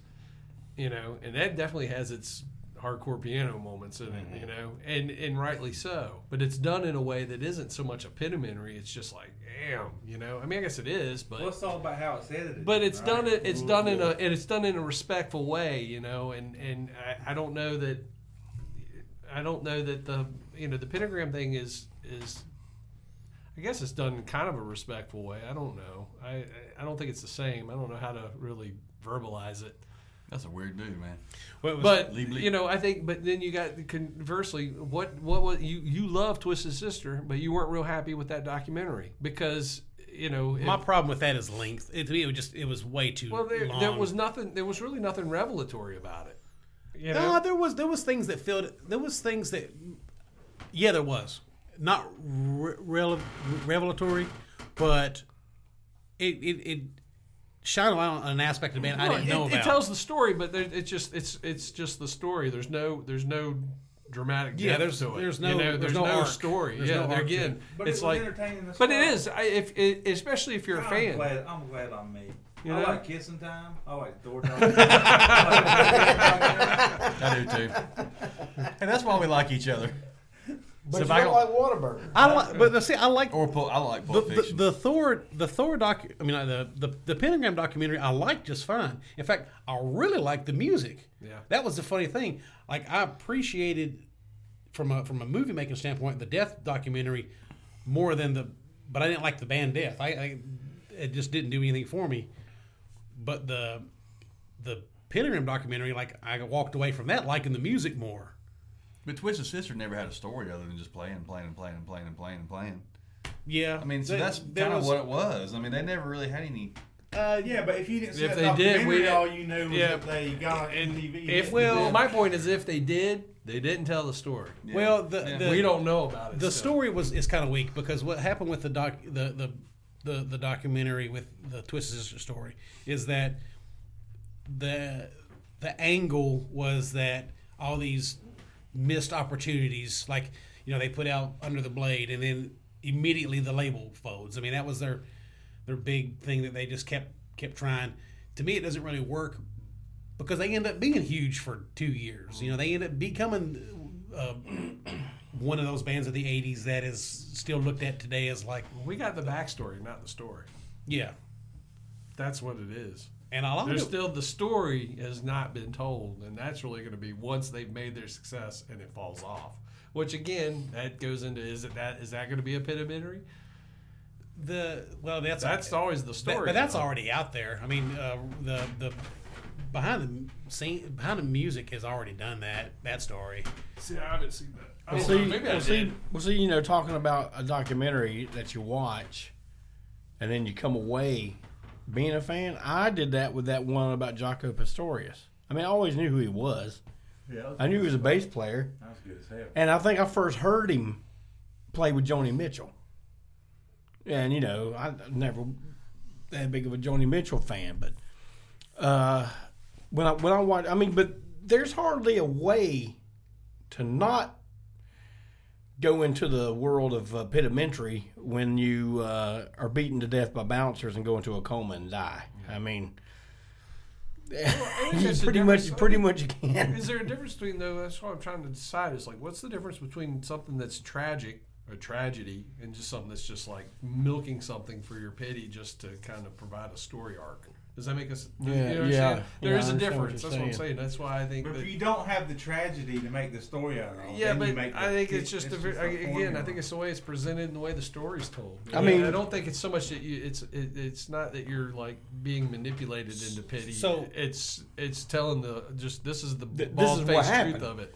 This is what happened. Because I didn't get very that off. The, I mean, there's that middle in the in the Stooges movie, and it, it never felt like a pitimentary. But you know, they had some heinous shit happen to them, but it never plays like that because the way he tells the story, you know, and and yeah, obviously, er- you know what what provides the punch at the end is if you've had some sort of adversity that you've overcome, and that's the payoff. It's just how you put, you know, how you look at it. I guess. So- I don't. I, I like I said, I don't really know the verbiage for it. So, in order for a story like that to be to come across on the screen uh, effectively, does it need to have the piano moment? Does No. It's just a tool in their toolkit, ain't but it? but To like okay, like we talked about the Twisted Sister one. I'm not. I'm, I didn't think it was all that great. It, it it had a lot of good footage. It it, it introduced me some to some aspects of, of them that I didn't know existed.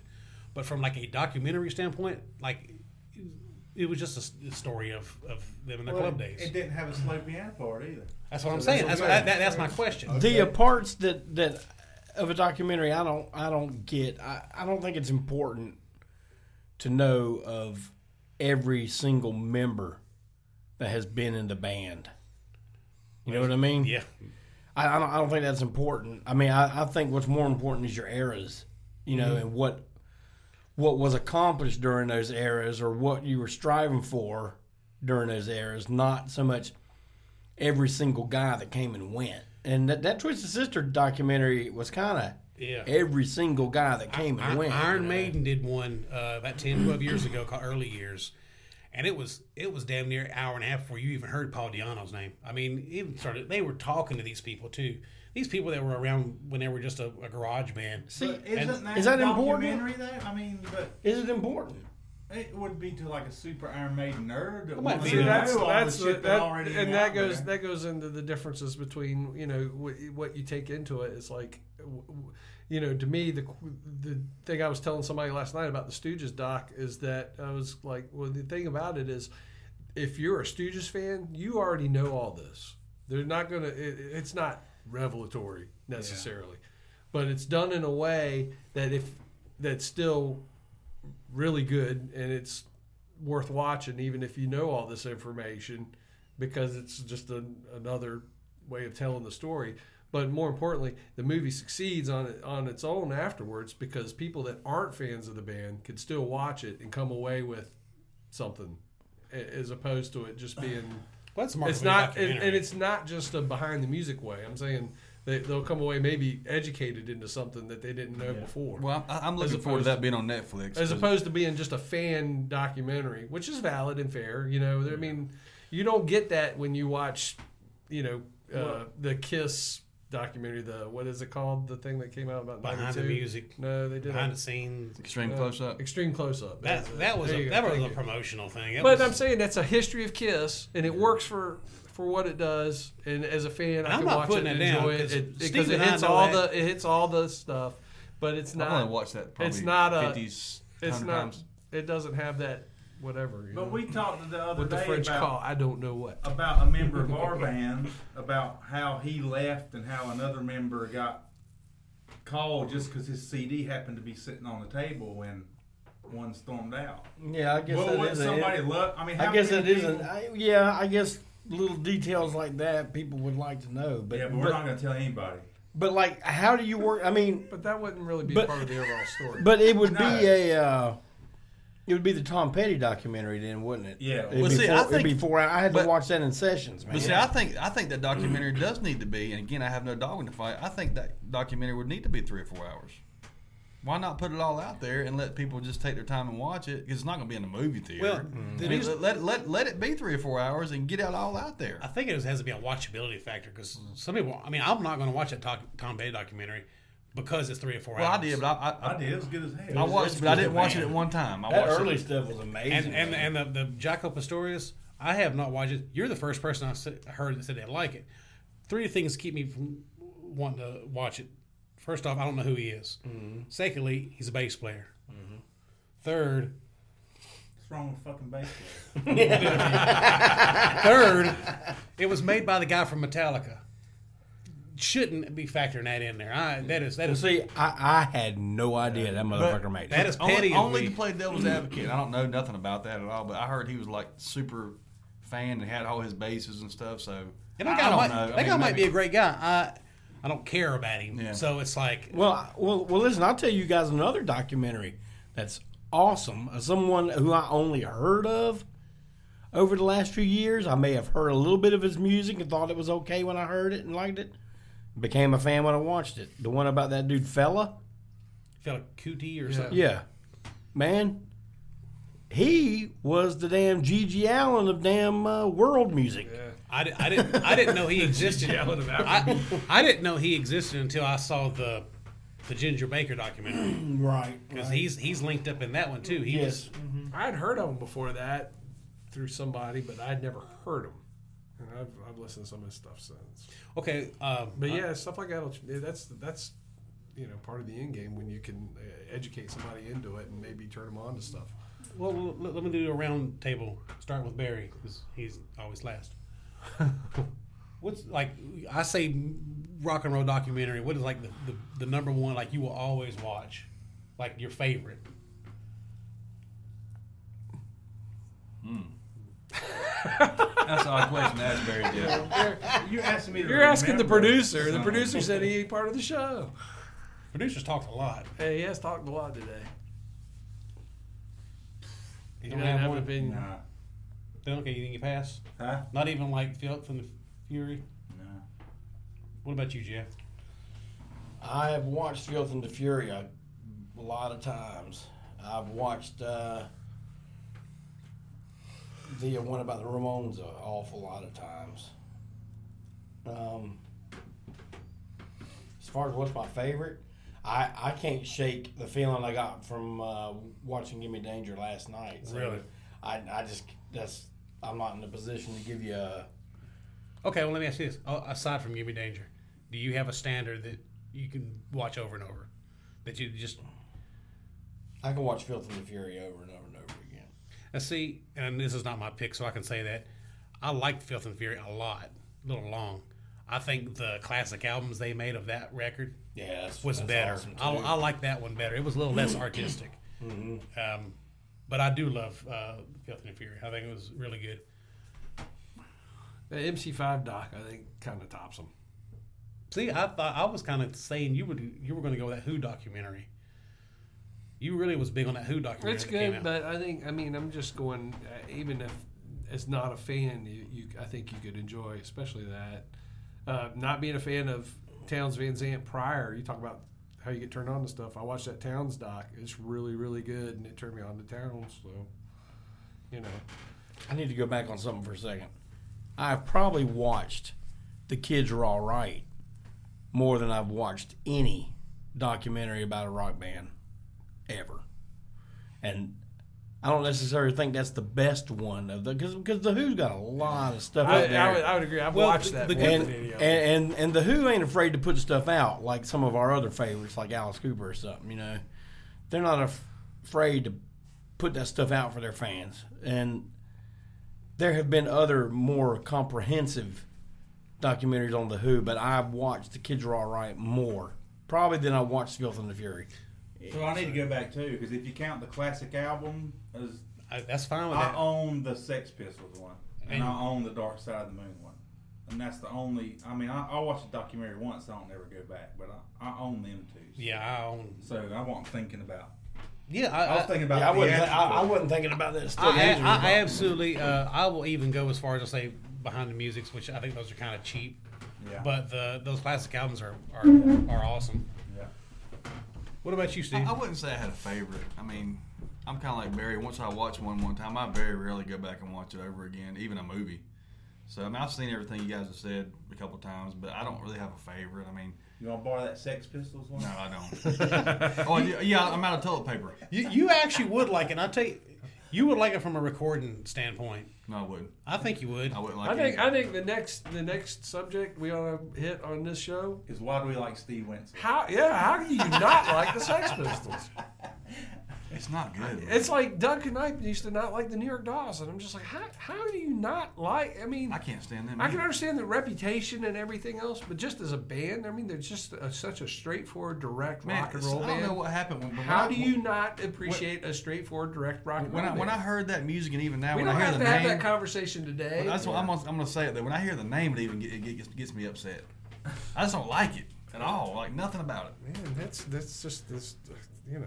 I guess it worked. I guess. I well, I mean, I think I think there's also, and I'm not I'm not trying to analyze anybody. I think I think what I could say about Steve not liking the New York Dolls, I could probably say about most people, and myself included, that like you make your mind up early on.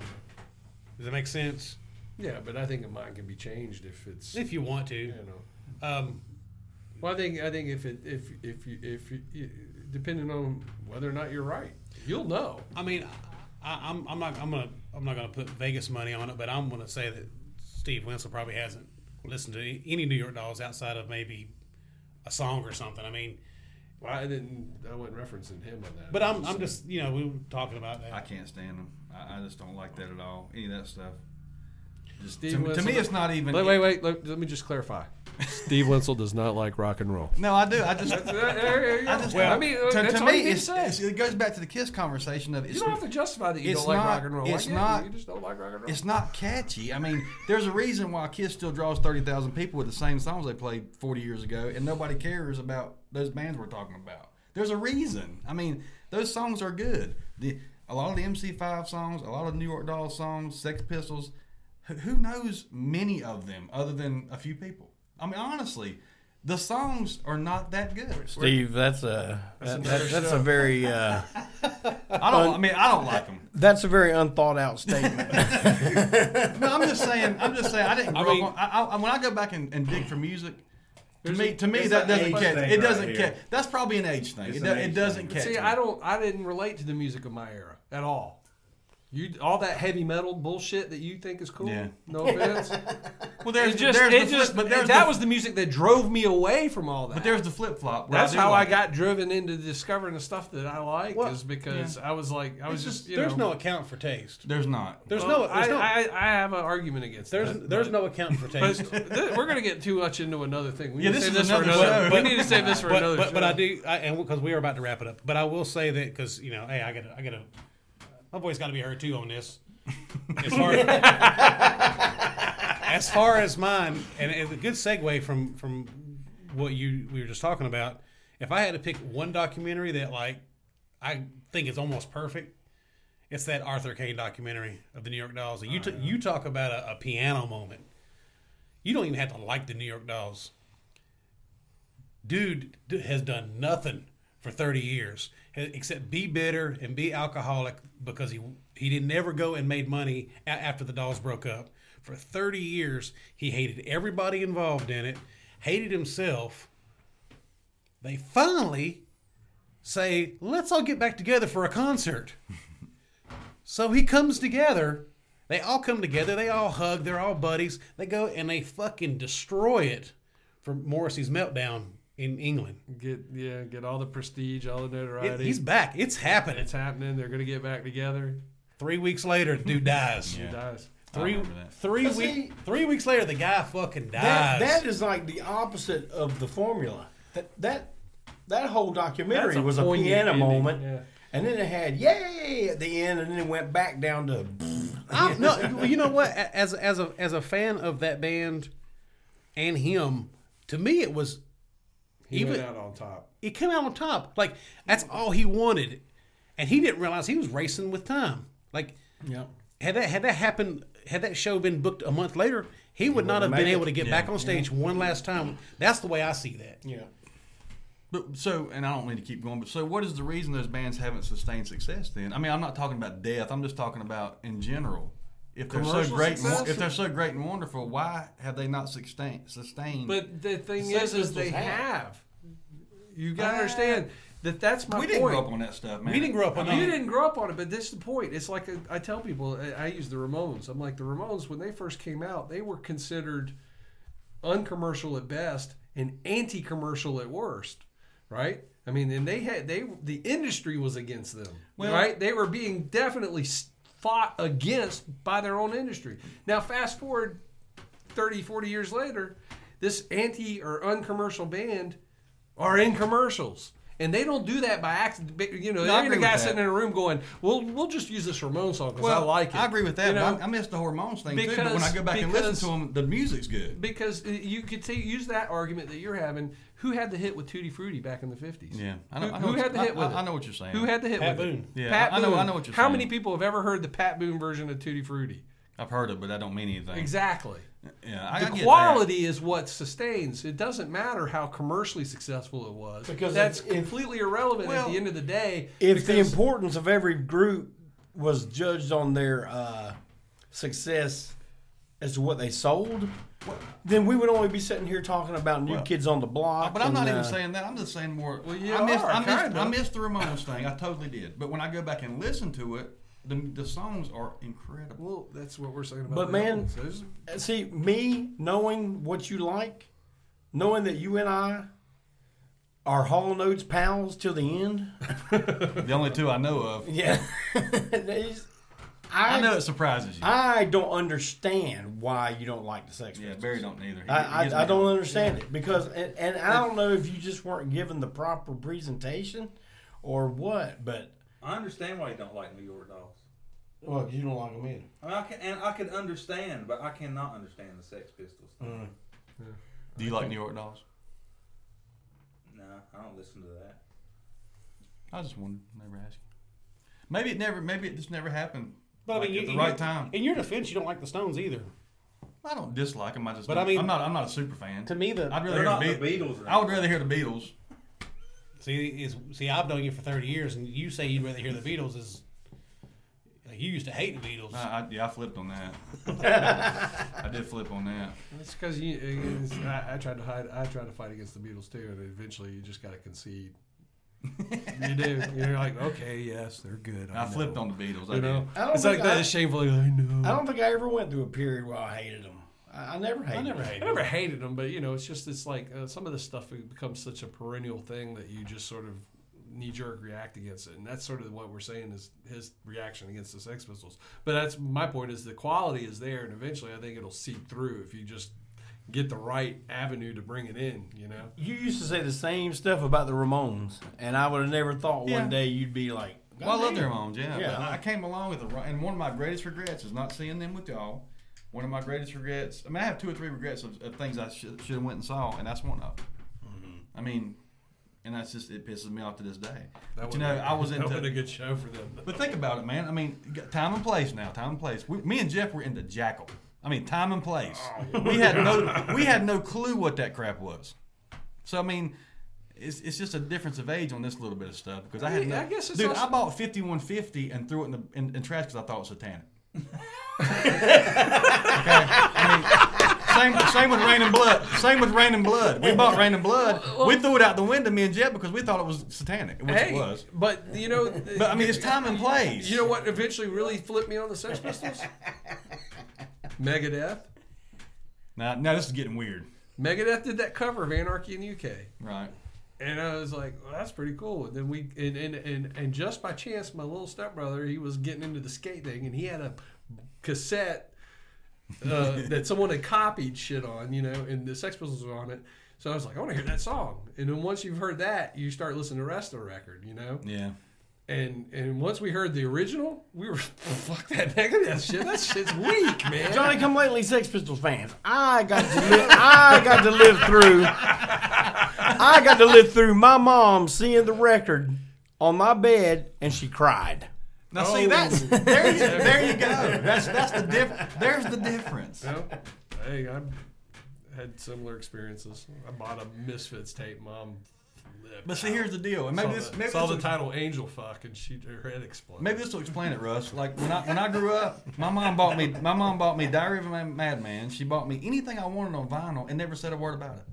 No. So I didn't have that. How could you have Diary of Madman and think fifty No, no, no, fifty? no, no, no. No, I'm just saying. No, I'm just, I'm just, I'm just talking about when I bought a tape in the record store. She bought me all these records. I I don't know if I even listened to them because I was just wanting it because of the cover. Yeah, But I'm just saying, I didn't have the parents that were, oh, you got to throw this in the trash.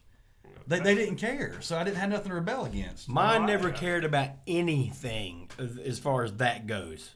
That you know, my mom thought Alice Cooper had a beautiful voice as long as she didn't have to look at him. Uh, um, now, now, Dad gave me some shit about Alice Cooper because of the hair. uh, because of everything. and uh, but the only the only thing my mom was ever upset about was the Sex Pistols, and that is because one of her friends who worked in the Music Mart in Albemarle, she said, uh, "Yeah, he's wanting that new Kiss record. Well, we don't got it yet." She said, "I don't know what he sees in that old Kiss." You know, she just thought, "Oh, he's too way too into that," and she said her name was Miss Turner. I don't remember what her first name was, but it was, the last name was definitely Turner. And she said, "Ruth, just be thankful he's not into them people, the Sex Pistols." and that's all That's it all took. need to that's hear. all it took for me. That's all it took for her. And I'm like, hmm. we, did, we did one of them uh, school field trips where we came to Charlotte or something, and. uh I had a little bit of pocket money because I knew we'd be in the mall. And man, I saw the Sex Pistols on the end cap. Yeah. Like the whole thing was nothing but never mind the bollocks. Pew! Oh yeah, And uh, man, that that record stayed on my turntable. I swear to you, for a month, it didn't come off. Only time it come off was to flip the side.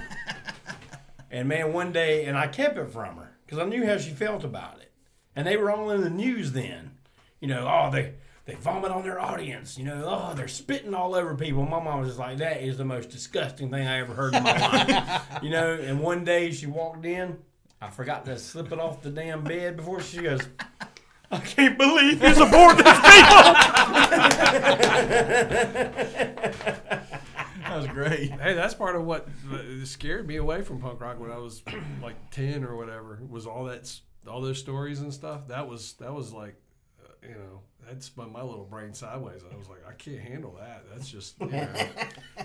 I, you know, I was lucky. so I dismissed punk rock for a long time, right out of hand, just like that, because of the, and that's the industry working against them. Yeah, part of me wants to say that I had a really cool mom because she didn't ever, she never like monitored that stuff. She didn't care. I think she thought I could make my own choices. But part of it, like you, like Steve said, we grew up in Mount Pleasant. There mm-hmm. wasn't a punk rock contingent in Mount Pleasant. There, heavy metal was was was Van Halen. You know, which goes back to my point. and and and and you know when Metallica came along, I think I think by the time you I think by the time that a kid is 15 and 16 years old, the parent's not going to be able to do anything as far as monitoring what their kid listens to. Right. But like in my earlier years, I mean I was completely at the at the mercy of what was on the radio and on MTV. That's like for me heavy metal was was come on feel the noise. And um, you got another thing coming, which the priest is fine. I don't. I never liked uh, the Quiet Riot. But do you like the Slade? The Slade. the Slade. I, I like the Slade a lot more than I did two years ago. Oh, really? Yes, I, I turned around on the Slade. Oh. I will say I, I always liked Slade a little bit. Another episode. when I bought all those records with Steve, me and Steve went and bought these records. I went and sold. I had Slade with the the thumb, mm-hmm. And I probably listened to it like four times in a row. Just kept turning it over and over. I was like, because I always- I always used to say I liked Sweet more than Slade. 'cause You always everybody pairs those bands up. Like now, it's like no, I like They're, Slade. they're very different. I like Slade more than Sweet, and a pretty lethal band. I ain't saying I like everything, but Did you keep that record? Did you sell it? oh, I got it. It's its own.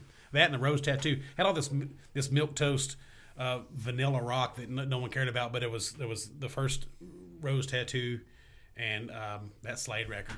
I was like, damn, I can't believe it. Someone, someone from around here had the first roast. That guy had a A guy had great stuff. he had tons of shit. He sold me like six hundred records for six hundred dollars, and it was a bunch of stuff, just rock stuff. I mean, I, I bought all the Rose Tattoo records in record stores in Charlotte and Albemarle when they came out, you know, but there was always one and they never seemed to like restock them or anything. You know, you never heard nobody talk about them. This guy had that one, and I, you know, I I, I was surprised to see it because most of his stuff like it was just radio rock. I mean, he had a lot of lesser known stuff, not lesser known, like Humble Pie. He had a bunch of that stuff. He had a bunch of '70s glam. Hey, uh, can I tell you a funny Rose Tattoo story before we sign off? Wrap it up. Yeah. Uh, I was living in Charlotte, and I, and I came home, you know, just sometime on the weekends, just to do laundry and all that kind of stuff. Well, uh, my brother was still living at home, and he had got me uh, scarred for life for Christmas. Well, I was stopping by home. Uh, he he told me. See, Greg and I always told each other what we got each other for Christmas. We didn't like the whole element of surprise thing. And I was going to see Aerosmith because Rose Tattoo was opening for them at the Greensboro Coliseum. But I didn't have the new record yet. So I stopped by home. knew Greg had got me the record. Popped it open. took it in there. Played Scarred for Life so I'd be familiar with all the songs, man. Put it back in the wrap. Put it back under the damn tree. And then I go on to the show, and now I know when they play Scarred for Life and Branded and all that. I know 'em. And uh, I always thought that was a pretty funny is cool. story, you know? Yep. well, you know, when you're when you're a kid, uh, I think my, you get so many, you get, you get such good skills at, uh, at sneaking into presents. But see, the thing is, I went to see Rose Tattoo. I, at this point, I didn't care about Aerosmith. Aerosmith Aerosmith's one of my favorite bands. What tour was that? Rock in a Hard Place. Yeah. And they were terrible. They were awful. I mean, I still would have loved to. You're talking about late seventies.